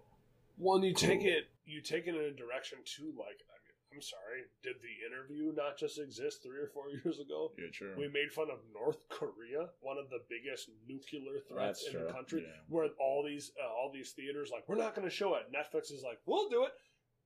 This movie could get made, whether you go super edgy or if you just teeter. I'm I'm not pitching. We play around with 9/11 or or he you know uh, Pearl Harbor. Like I'm not playing around with that. I know my uh, we know our audience Mhm. here, but if we poke around in the right ones, like oh no, Mount Rushmore is accidentally President President President John Candy. Like y- you know, yeah. you make it a kitschy, a play at home, punch drunk, you know, funny Yep. movie that hey kids, let's watch this. You know, I will say that cast and that plot, I'll, I still stand behind John Candy as your last. Like I said, I. I struggled because I, I picked Kevin Smith first. That was the thing I picked first, and then I'm trying to like because again Denzel came to mind. I it, Tennant was a guy not in my, the front of my mind, but it, like people who passed by, Mhm. I'm like, but I just don't see Smith running a movie with Denzel, Michael B. Jordan, and, and, you know, we like turn this just 90 degrees just with the directors, and everything changes. Like Christopher Nolan runs this cast, Kevin Smith runs that cast. Like eh, you change it 90 degrees, and the whole Yeah, everything goes up in everything's- yeah, flames. everything's- Everything, everything just Yeah. burns. You could have did, uh, I think with yours, Ronnie Ronnie Dangerfield would have worked, would have fit perfectly with that cast. Oh, that's true. Yeah. That could have been another. Yeah, th- I that think would've that's been- like Ronnie Dangerfield. Another one I played with that would have been a good cameo, like you said, like with Arnold. Arnold wouldn't have played a huge part, so I was gonna knock out the Steve Martin aspect of this, the Steve Martin John Candy aspect of it, and I was gonna say a good small part. You could have uh, put Mel Brooks Yeah. into Oh, this yep, movie yep. for like a like a classic comedic Mm-hmm. uh, interjection. I realize I played from a lot of from the grave for my movie, so it can't happen. Like, like oh, you know, like your guys' movies could actually happen, but similar to Battle of the Bands, just we got to sit down and have a real conversation about this, and then we'll have your sister pitch it to Marvel. And Yeah. then we'll, we'll, like, we'll really Yeah. talking like this podcast won't be done in a basement. Done at a Marvel. yeah, no, that, that's dope. I mean, you can have like even yours, Brian. You can have like a resurrect Heath Ledger and make him uh, Jake Gyllenhaal's lover in your Oh, all right, all movie. right. All right. Brian's ready to blare the sirens because now that we're out of the main topic, it's time for the ch ch ch ch ch Cadillac check down. All right, everybody, we're gonna get into sports, and the thing that I hate to talk about every week is the undefeated team of the week is still the Pittsburgh Steelers. I, we're gonna get into it later in the sports section again. I'm not extremely impressed with Big Ben's presentation every week. He's got a lot of talent around him, a lot of young talent in Juju Smith Schuster, Chase Claypool. The offensive line is great. James Conner is a good running back. I think there's a lot around Big Ben that continues to make him look good because there's been a lot of times where his stats at the end of a game are very unimpressive and they still continue to win. But they are still, you can't take it away from them, the only undefeated team in the NFL. I mean, they got a tremendous pass rush. Like the Watt brother, is it TJ? Mhm. TJ Yep, Watt TJ. is playing better than JJ. He's a little younger, but I mean, their defenses and Mike Tomlin is the- one of the most underrated coaches in the league. Team is always ready to play. Like when they didn't have Big Ben last year, you know, they was really solid, a hard out. You know, now they got a healthy roster and. Chase Claypool is balling out of control. Like this motherfucker's like six Dude a four, monster. He's monster. He's, he's their third receiver too. You know what I mean? They got Schuster. You know, Big Ben has his weapons. Big Ben is an underrated quarterback as well. Like he's a Hall of Famer to me, and he should be out there in a conversation with the Rodgers, with the Brees. and the Brady's. Mike Tomlin caught a lot of shit in the last couple of years with the Le'Veon Bell stuff and the Antonio Brown th- stuff. And they had always said, like, oh, Mike Tomlin can't control a locker room and all these things. It's like, we've seen now over time that this wasn't Mike Tomlin's problem. Yeah. Antonio Brown is a psychopath. and Le'Veon Bell, while he put his head back down in the sand, apparently if he can't be causing trouble, he can't play well. So we'll see what happens with him in Kansas City. Uh, Mike Tomlin became the uh, most winningest black coach in NFL history. So he's had the most successful seasons of any other black coach, passing Tony Dungy Mhm. of the Colts, um, which a phenomenal coach now, phenomenal analyst. Great guy to listen to. But again, the only undefeated team. I think there's teams out there that are better, but you can't take it away from them. They're the only team this far into the season that are undefeated. One thing we'll talk about that I really don't want to talk about, so we'll rush through it. Bills took the Seahawks to task. Oh, yeah, uh, let's let's stay on this one. 44 to 34. The score is a lot closer than the game was as a whole. Josh Allen was great in the first three games of the, of the season, and he kind of slumped off for a little bit, but oh my gosh, the kid came back 31 for 38, 415 yards for three touchdowns. The guy is slinging balls. He looks like an MVP as long as he can stay out of his own head. The problem is, is if the guy's playing really well, he continues to play well. But when things get a little rocky, he's a young kid. He gets scrambled. He's like, "Oh man, can I can I do right? Can I do wrong?" That's the problem with him right now. Almost def- I mean, young young quarterback, you know, is having tremendous success right now. It's gonna he's still going through growing pains. Third year in the league, you know, but that Bills team had a solid plan for Russell Wilson. I mean, uh, Malcolm Hughes was everywhere. You know, uh, being that QB spy and dropping in the coverage. You know, they had a solid game plan. And it's some, sometimes NFL is all about matchups. That's why it's called Any Given Sunday.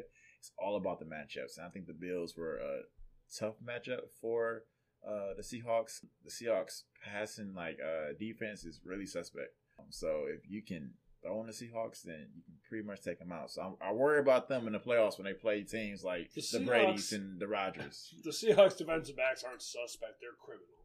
It, it's a crime against Russell Wilson. The and, and the Bills' uh, defense is not.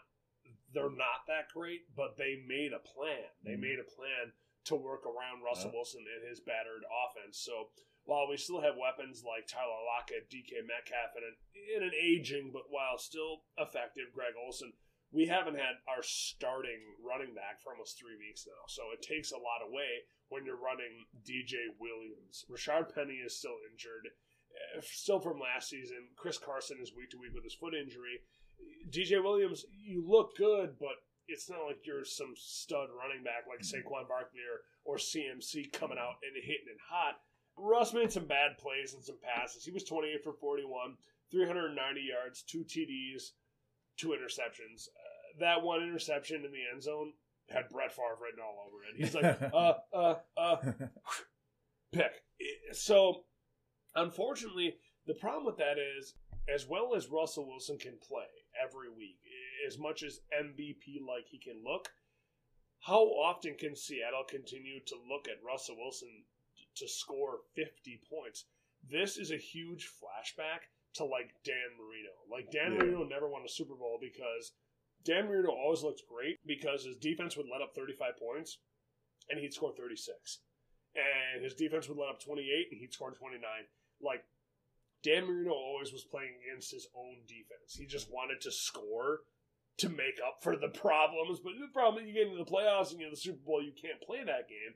You have to have both. It's been proven over years in the Super Bowl era. If you don't have a top 10 defense when you go in- into the playoffs and in the Super Bowl, it's not going to work for you. So this D needs help. They signed Carlos Dunlap, and hopefully they can get him involved.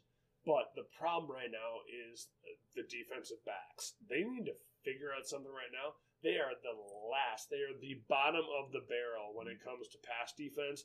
You can't let up over 400 yards a game and expect Russell to make up for that, especially when his running backs are rookies and, and special teamers. You, you just can't expect it. I mean, yeah, they put the game in Russell's hands to me. I mean, Russell Wilson to me is one of the most talented quarterbacks in the NFL. Like, you know, um, and it's kind of like he, he has his ring, but that's uh, off the backs of the Legion of Boom, off Kam Chancellor, off uh, Earl Thomas and Richard Sherman. But um, I, don't know. I think the Seahawks they need to get a running game. That's to me the most concerning. A Uh, healthy, yeah, a, hel- a healthy running game because in the playoffs you have to slow the game down. You have to be able to run because they're just gonna like teams are not just tuning in to Russell Wilson. Okay, we know you have no running game, so you you need to beat us. You know, like When you phone, you look at like Green Bay. Green Bay, when healthy, Aaron Jones and Jamaal Williams are the best one-two in the league. If you look at a healthy Seattle, let's give everyone a rejuvenation potion. We'll give Mhm. them up to the top. You give Chris Carson and Rashaad Penny that same one-two. You're looking at this exact same combination. Rashaad Penny got so hurt, he's still out this year, and Carson can't get healthy. I'm sorry, Carlos Hyde, like a Frank Gore is fine, but he's not your answer. I mean, like, but that was the problem last year in the playoffs with the Seahawks. Like they running game was hurt. They had to get Gab Skittles from retirement, Right. you know, to come run, you know, and be their uh, their power back. So um, I think if the running game is better, I think the Seahawks are dangerous. But that defense as well, the, the defensive backs, something has to happen. Pete Carroll is a defensive genius. Uh, you know, he's really good with defense, so he needs to uh, tie that up because I, I want the Seahawks. You know, if my Cowboys don't make it, um, suck it, Chad. If my Cowboys don't make it, um, I, I want the Seahawks to uh, do great because I love Russell Wilson and um, everything he stands for. But the defense has to play better. And while one Midwestern nerd is on the downslide, one's on the upside. The Packers crushed San Francisco on Thursday, 34 to 17, and that score is not even indicative to the actual game. Rodgers completion percentage was phenomenal, 305 yards for four touchdowns. The running game was non-existent, but it wasn't needed.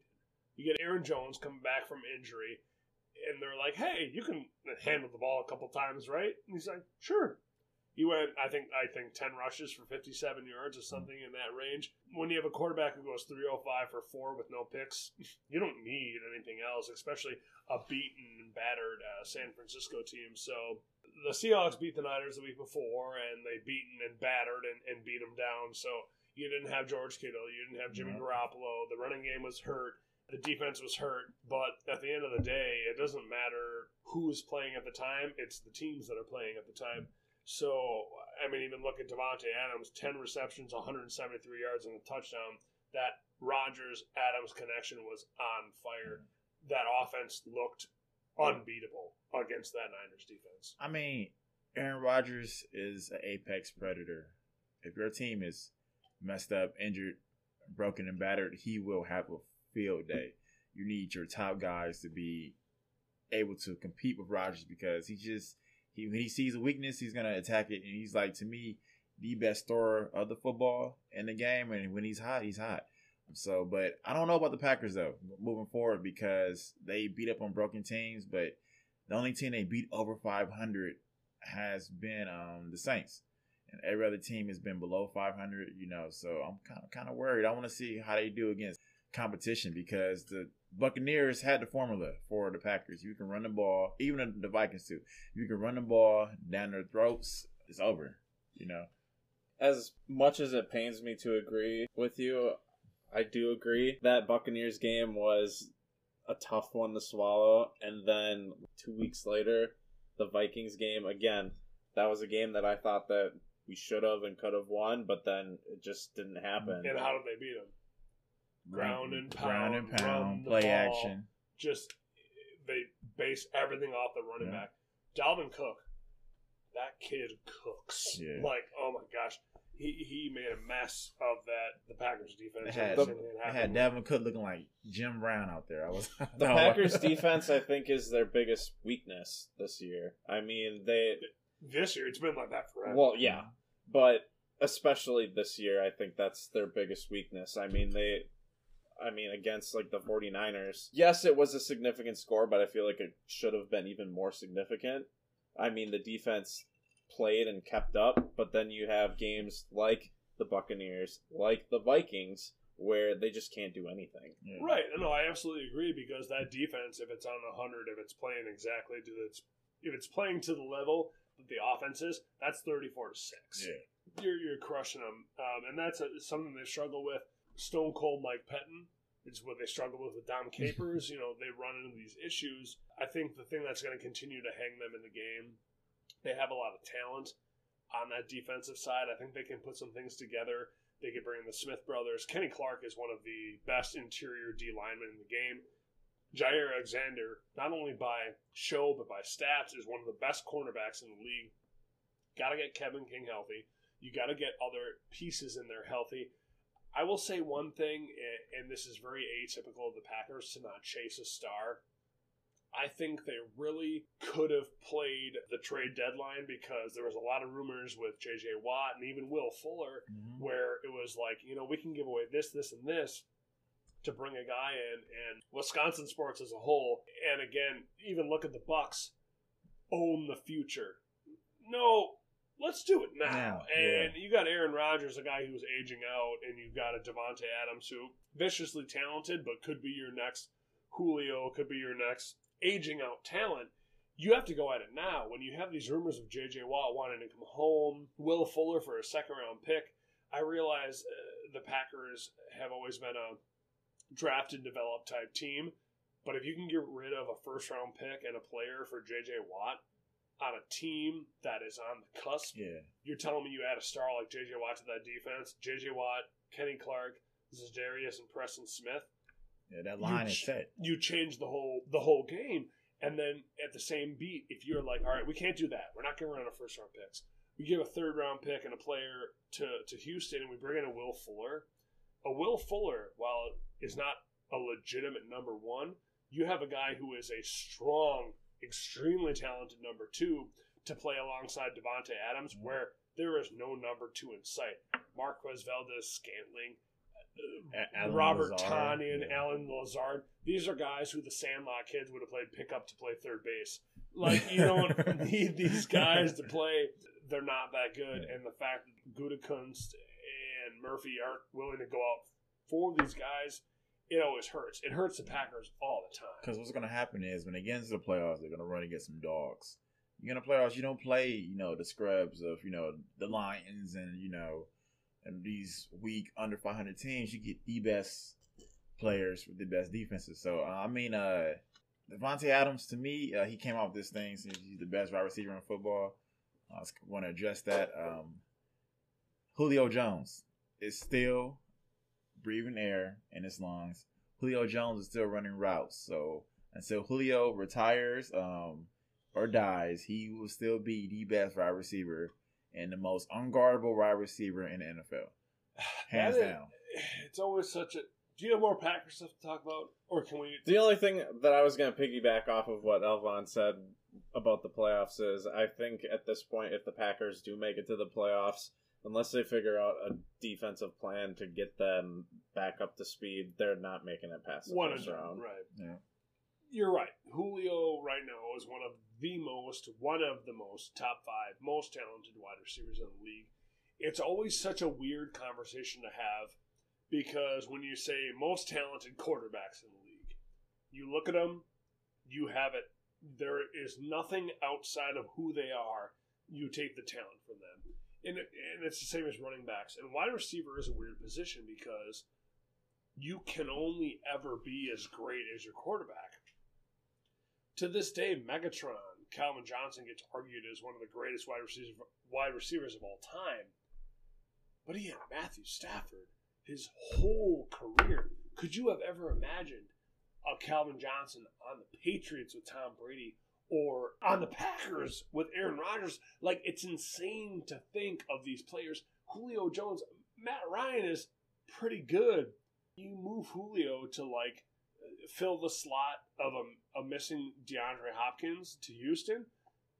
The Deshaun to Julio connection is crazy, and then again DeAndre Hopkins, you move him to this rookie quarterback that guy is the number one wide receiver in the league this year. It is such a weird dynamic to look at because wide receiver is based so hard on their quarterback. And you can say, well, look at his raw talent. He looks so good. Does DK Metcalf is an insane athlete. Mm-hmm. Is he that top five guy without Russell? If you move him to look at, and I'll say this for the Midwestern nerds, Greg Jennings Greg Jennings was a top five wide receiver when he played for the Packers with Aaron Rodgers. When? To who? To who? Greg, Are you kidding? Greg? Jennings has never been a top five. Oh, my Greg God. Jennings. His yards after catch, his uh, catches per game, his touchdowns, he was always a top guy. James Jones, for goodness sake, James Jones led the league in touchdowns when he played yeah. for the Packers. Doesn't make you top five. But again, but listen, statistically, it is top five. But hold on, Greg Jennings is he leaves free agency and goes to the Minnesota Vikings. And it's trash. Oh my gosh, he just disappeared. Yeah. Casper the Friendly Ghost disappeared. He was gone in a second. James Jones left to go to the Raiders. He went over there, boom, gone, gone so bad he came back. Yeah. He came back to Green Bay. This has been the story in Green Bay for the last 30 years. Like quarterbacks making their wide receivers look good. So, I mean, we're going into a deep, long tangent here. Elvaughn, who who are your top five wide receivers Right now. right now? Right the now. league right now. The guys in, in no order. You don't have to order them. All right, got you. Five guys who you say are top five no matter Well, what. I'm gonna go first. Right, I think right receiver in NFL is Julio Jones, um, DeAndre Hopkins, uh, Julio Jones, big bass fisherman. If you didn't know that, he has a huge bass fishing boat, like a 31 footer. He took Gruden out on it last year. He loves bass fishing. Didn't know that. I didn't know. um, DeAndre Hopkins. DK Metcalf, Tyreek Hill, and Keenan Allen are my top five receivers. You leave Davante off that list. He's not better than Keenan Allen. I, I, Davante Adams is a really, really good receiver, and he plays with a phenomenally legendary quarterback. Um, Keenan Allen is been catching balls from Phillip Rivers for the longest, and now he's catching balls from Justin Herbert. He's one of the most underrated wide receivers. He can run any route. The guy is fast, strong, play the slot, outside, and he's done it with you know not that good quarterback talent. Julio Jones is just a monster. He's always double game plan. No one is Davante Adams is just now getting that respect. So we got to double this man. You know what I mean? Uh, DeAndre Hopkins, double machine. You have to double him. You're gonna double him, he's gonna touchdown, take him to the to the hole. Tyreek Hill is five is four eleven. He's a midget, and he's but he runs a He is one point three 40 yard dash, and he cannot be stopped. Like just, he's unguardable. He's unguardable. I mean, Davante Adams is a really good route runner, and he's almost there, but he's not top five yet. but he's top ten. You know, Yeah, he's top 10, Top, yeah, five, he's top top 10. 10. He's right there Mhm. on the cusp. It's crazy to look at that too because I hear you saying Julio, DeAndre, like you put DK up there. DK is like it's the, the craziest thing to think about with that. He's a year two guy. Yeah, He's a young, like he's a baby. The main thing is, is like the dude's structure is terrifying. For like the average like five ten quarterback to line up against this guy, like just a brick shithouse, it's like this is gonna go well. and he stay he stays healthy. Um, he's consistent. Um, Davante Adams can't stay healthy. You know, he, he misses a couple games. Um, but I'm taking if I had to take those are five receivers I'm taking. I think DK Metcalf is better than Davante Adams. All right. So we're through Seahawks news and Packers. news. We're through undefeated teams and even an additional top five wide receiver news.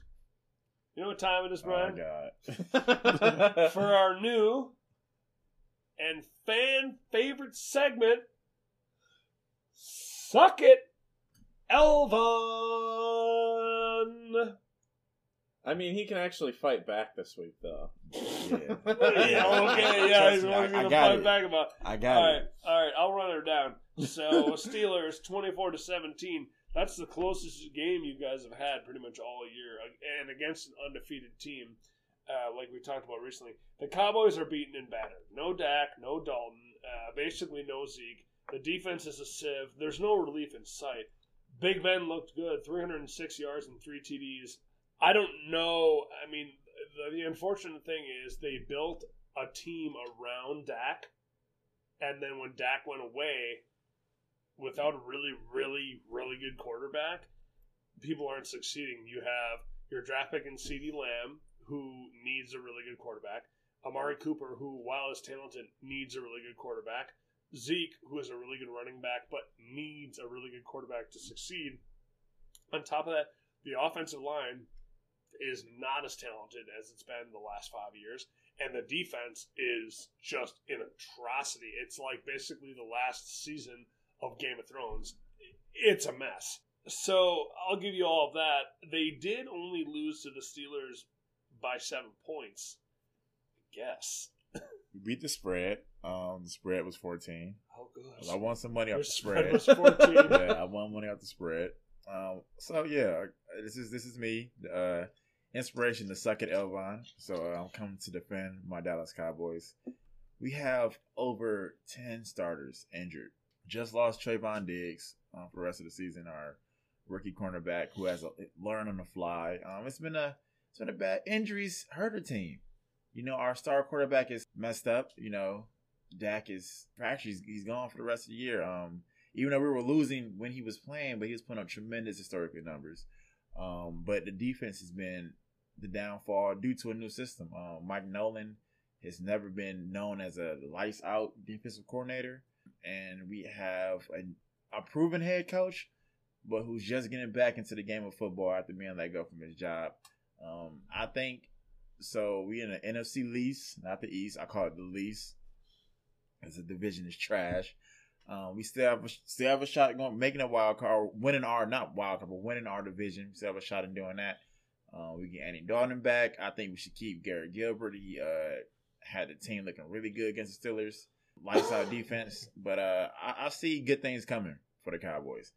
We either win the NFC lease or we get a nice little draft pick, and maybe we can restart with getting Justin Fields or one of these stud quarterbacks coming out in the draft and like just kind of letting that go. But uh, it's hey, it's a, it's kind of a re, uh forced rebuild year for our, my Cowboys. Everybody's hurt, so I'm not really you know too mad, but it's okay. You know, um, we will rise again.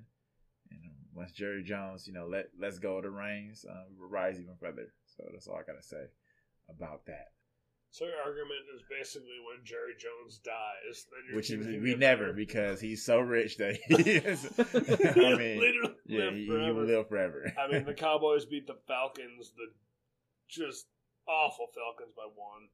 Uh, they beat the Giants, uh, part of the NFC least, uh, by three points. I mean, they've been beaten by the Browns, the Cardinals, the Rams, the Washington football team, the team with no name. And then, of course, we talked about the garbage bowl, Sunday Night Football. Uh, your Cowboys couldn't even score a touchdown. We had Ben Dina, uh, Dinanucci, Dinacucci. I don't know his, whatever his last name is. Had, yeah, they, yeah. Um, I know, I know, and I, I realize it's a perfect year to start this podcast to have a segment like this, and you, your team is just continuing to get beaten down, and a lot of it has to do with the health of your team. I don't think a lot of good things look. The NFC East has been literally garbage for years now. Whether you add Eli Whoa. Manning or remove Eli Manning, or you have a broken Carson Wentz and have a backup quarterback win the Super Bowl from the NFC East.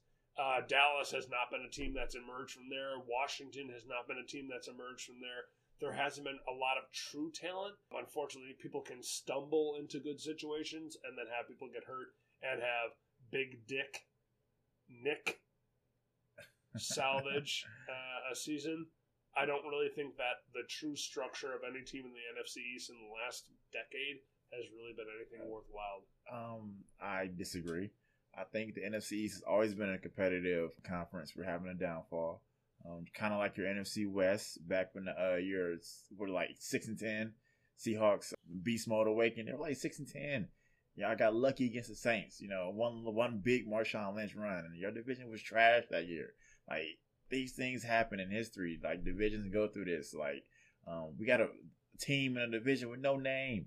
Like, like what what do you expect? It had no name.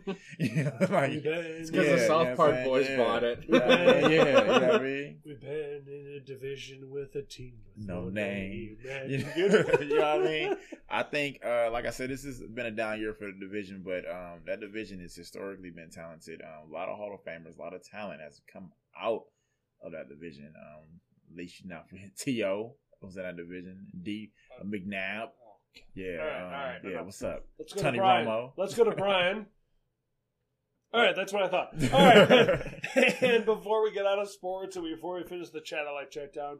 Let's check in with the Golden Knight with fantasy booms, busts, and sleepers. Put away your wands and your lightsabers, break out your cleats and your balls because it's time for fantasy football, booms, busts, and sleepers with me, Chad Coffin, and the Golden Knight. Happy to have you back once again. Before we get started, let's talk about your picks from last week to prove a little validity. First one off the bat, do we have to explain Kyler Murray as a boom? 60 No. fantasy points, four Absolutely all-purpose- insane. yeah, four all-purpose touch, like uh, four total touchdowns, th- over 360 all-purpose yards. Wild. Your bust for the week was Gus Edwards, and while he scored a touchdown, he had 11 carries for 23 yards. That's nine points. That's a bust in my book. Mhm. And then your sleeper was Marvin Jones Jr. with Detroit. He had a touchdown, which as a sleeper is a good pick. Three for 43 and a touchdown, over 10 points, 13 in a flex. Excellent picks from our Golden Knight. So now let's hear what he has to say this week. Awesome. High hopes for this week. Uh, my boom for this week is Mike Evans, wide receiver for Tampa Bay. After getting thrashed against the Saints last week, look for Tom and company to go scorched earth on the Panthers. Panthers rank in the bottom half of the league for overall defense, so look for Mike Evans to have a nice day.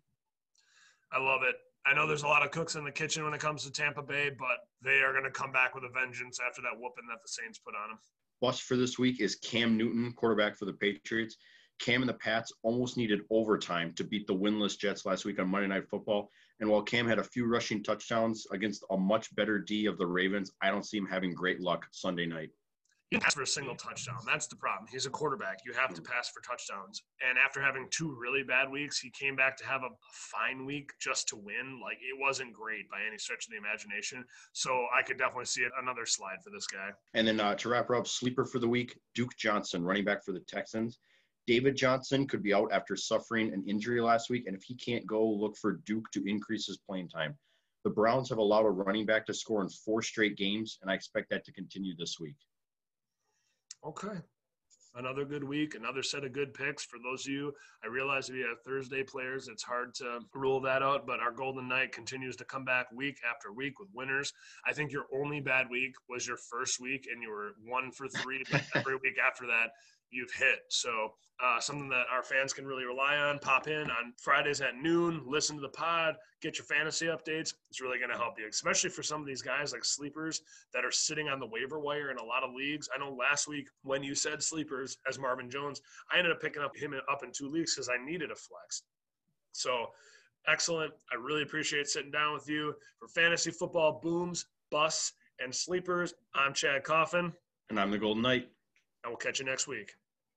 And yes, folks, your fellow co host Brian is still with you all. I mean, it may have appeared that I had went home during the sports section, but I am back here now to bring you the best stuff, recommendations of the week.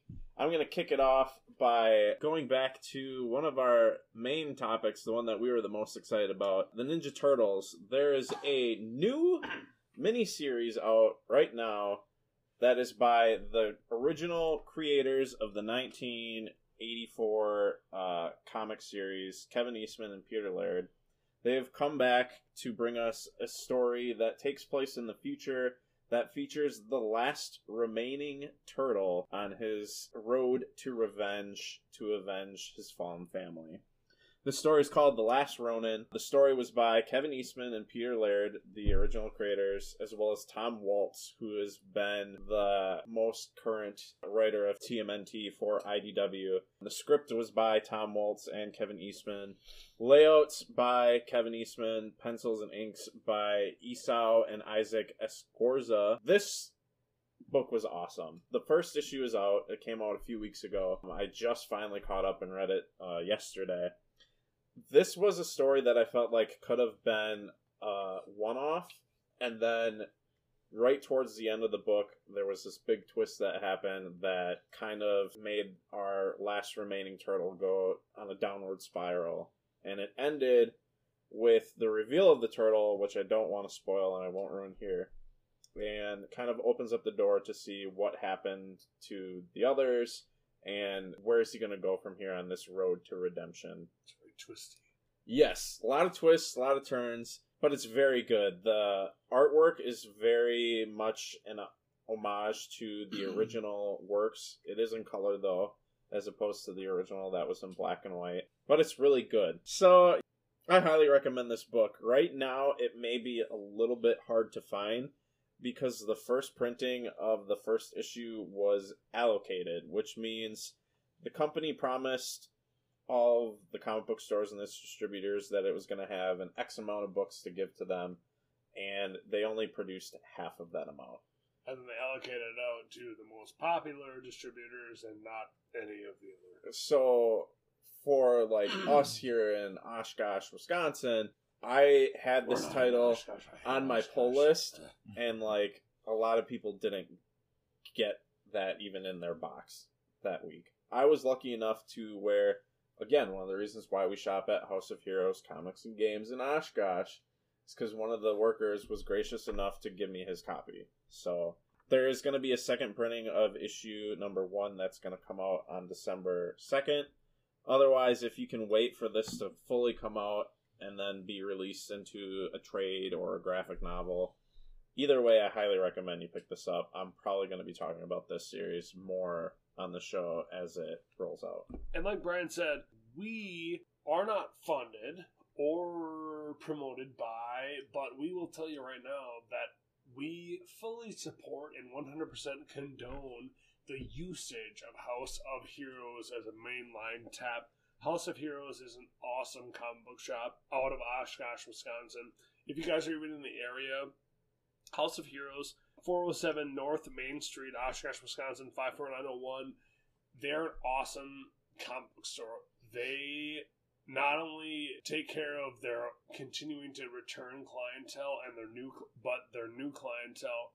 Do you remember when we took Danny for the first time? Like Danny is like, oh my, oh my god, he's like all over the place.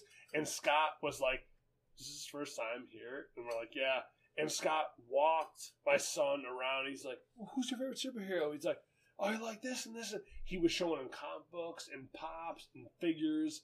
House of Heroes, the guys there. So Scott and Tripper and um, Lee, Lee and, Kevin. and Kevin, these guys not only want to take care of us old fucking nerds, they want to really, really take care of the next generation. Like they love to see that next level of you know, comic book superhero lover. Danny's been back there again, and then they see him and they're like, "Oh, that's you know that's the kid. Like let's take care of him." You know, Danny's buying stuff off of shelves and he's buying pops and things like that. He saves up his piggy bank to save money to go down to House of Heroes. He like he'll pull all his money out of his piggy bank and count it and be like, "Hey, hey, hey, Chad, mom, I, I have like, I have like twenty two dollars and seventy five cents. Can we go down? Can we go? Can we do the comic book store?" And he's always so excited and like.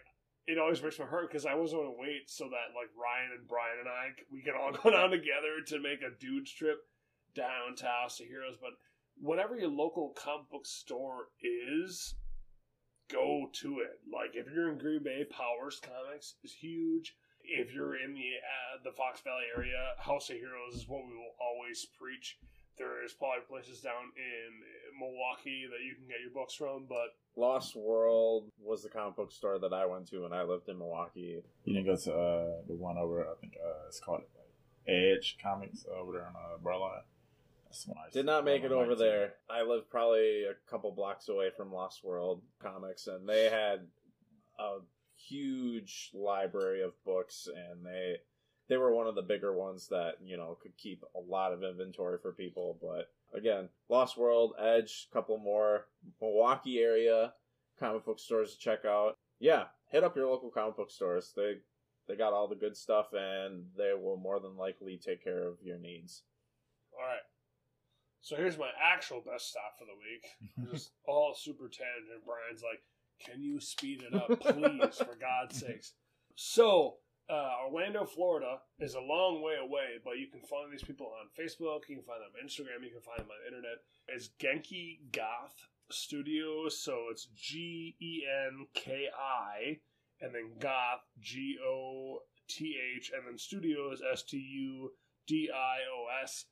These people do the coolest inking, screen printing, whatever you want to call it.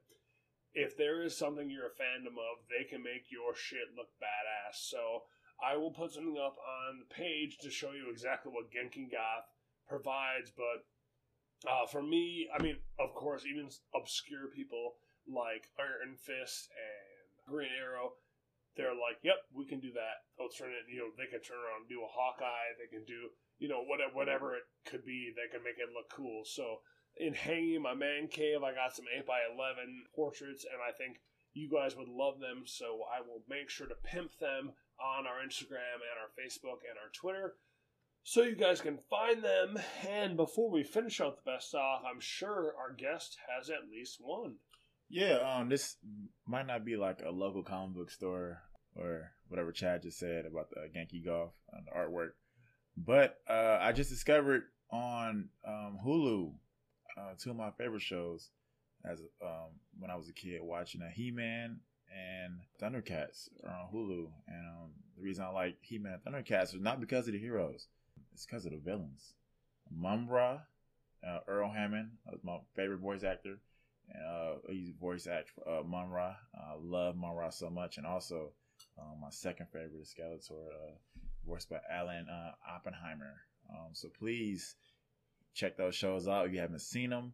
Um, those are my favorite cartoon villains of all time. Um, just a Skeletor laugh in general um, gets me going. Ah, He-Man, yeah. yeah this, they've brought back the old He-Man action figures, like the classic looking ones. They got mm-hmm. them in the classic looking boxes too.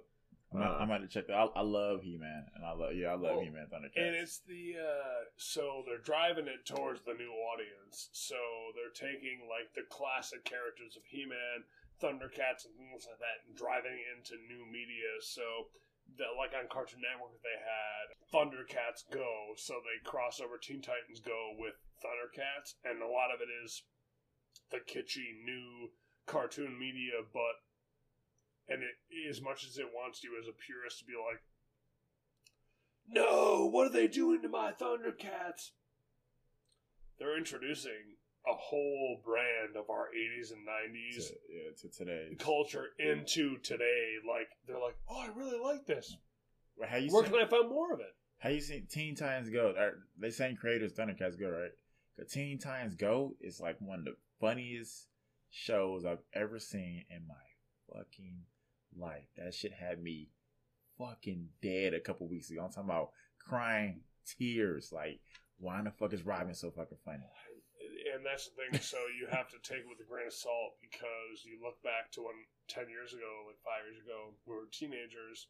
The actual Teen Titans was a really gritty, like not really done before, like mm-hmm. cartoon co- comic, you know, TV show that was like we're gonna be dark, we're gonna be heavy, like oh, Beast Boy will be funny. He'll be a seal. He'll be whatever. And Cyborg's this and that. But it wasn't. It was a lot heavier than the Teen Titans Go than now. And like I've talked about before, my son, he likes the Teen Titans Go, and they did that. They mixed it all up because Teen Titans go to the movies. They had that all mixed up. They brought back the, uh, yeah, the Teen Titans, Titans, into the. Yeah, that was that was great. They that mixed was hilarious. it all up and it was like that movie's on Hulu now too. I saw it is? the other day. Yeah, yeah. I'm gonna watch. I can watch that every day. That movie is the shit. Stan Lee's in that movie too. Two times go to the movie. Stan Lee makes a cameo in it. Oh, for real? Yep. I didn't. I didn't see that part. Maybe I was. Uh, I was saw it in a hotel room. So I mean, I, yeah. So you and your honeys, you and your, yeah, you, was, know, you and the girls are like, oh, yeah. like we're not watching the movie. Yeah, I did have a threesome in the hotel. Oh room. yeah, we know. So. You're, you're cooler than us. We get it. All right. So, Brian's best off. The Last Ronin. Elvaughn's best stuff. Thundercats and He-Man on Hulu. Chad's best off. Genki Goth Studios. If you can't understand Genki Goth Studios, just hit us up. Let us know, and we can take care of you. Brian, what do our listeners need to do? What do they need to do for us?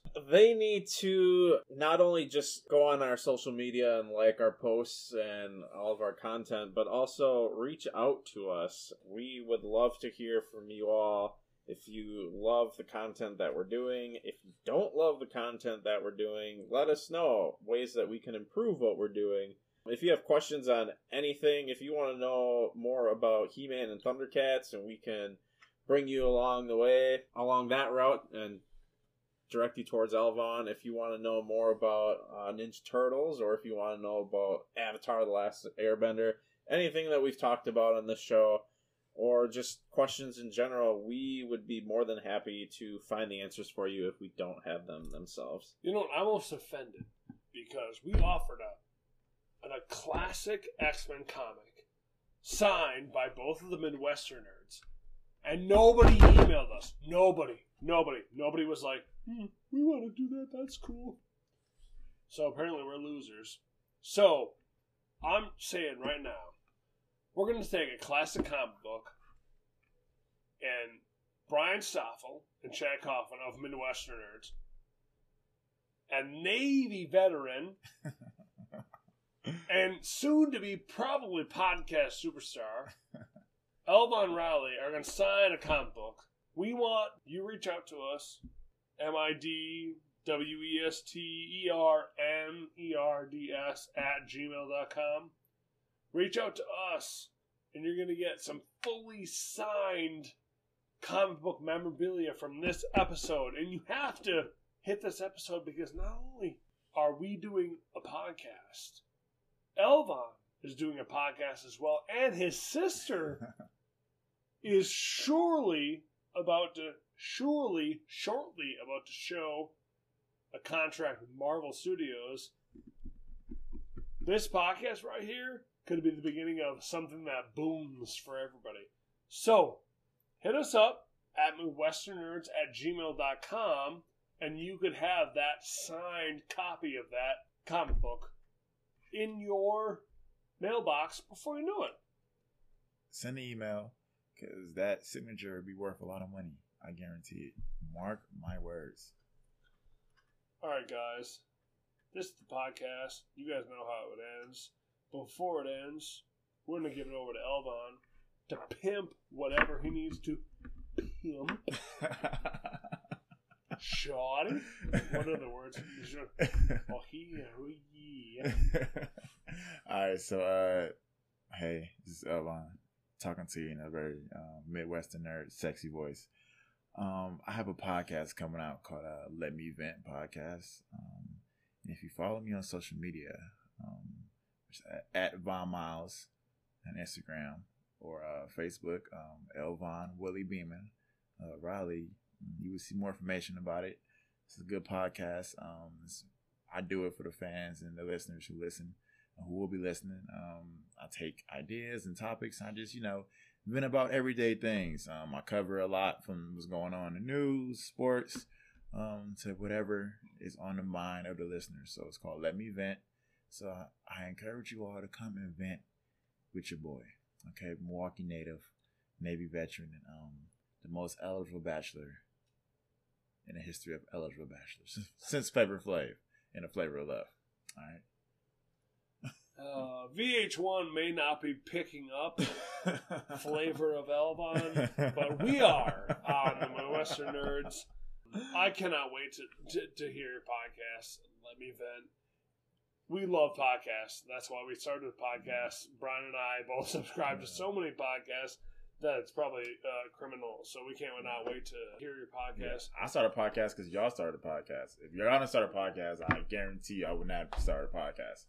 So this is So been very we're the inspirational for granddaddies of your, yeah. your baby daddy. So yeah, yeah. we're the baby daddies of your uh, the Fajas of um, The Fajas yeah, of the your Fajas. yeah. uh, so you guys get going, we get going. Uh, you guys come on our podcast, especially yeah, because yeah, we all come, come get- in with us. Marvel Studios. Yeah. We get mix it up. and We Yeah. can do a crossover episode. Yeah. We did that one time with the Coffee with the Beard reviewer. Yeah. Well, my sister will be on the Let Me Vent podcast, and that's the one that's hopefully going to be um, signing a deal with Marvel in the upcoming feature. So, yeah, so make sure we do a crossover episode. Yeah, so make sure to see Whitney on the Let Me Vent podcast and Elvaughn on the new uh, one episode out probably by the time it releases Let Me Vent podcast. But he is a guest now on MidwesterNerds. Um, and for your MidwesterNerds, I'm Chad Coffin, I'm Brian Stoffel. and he is.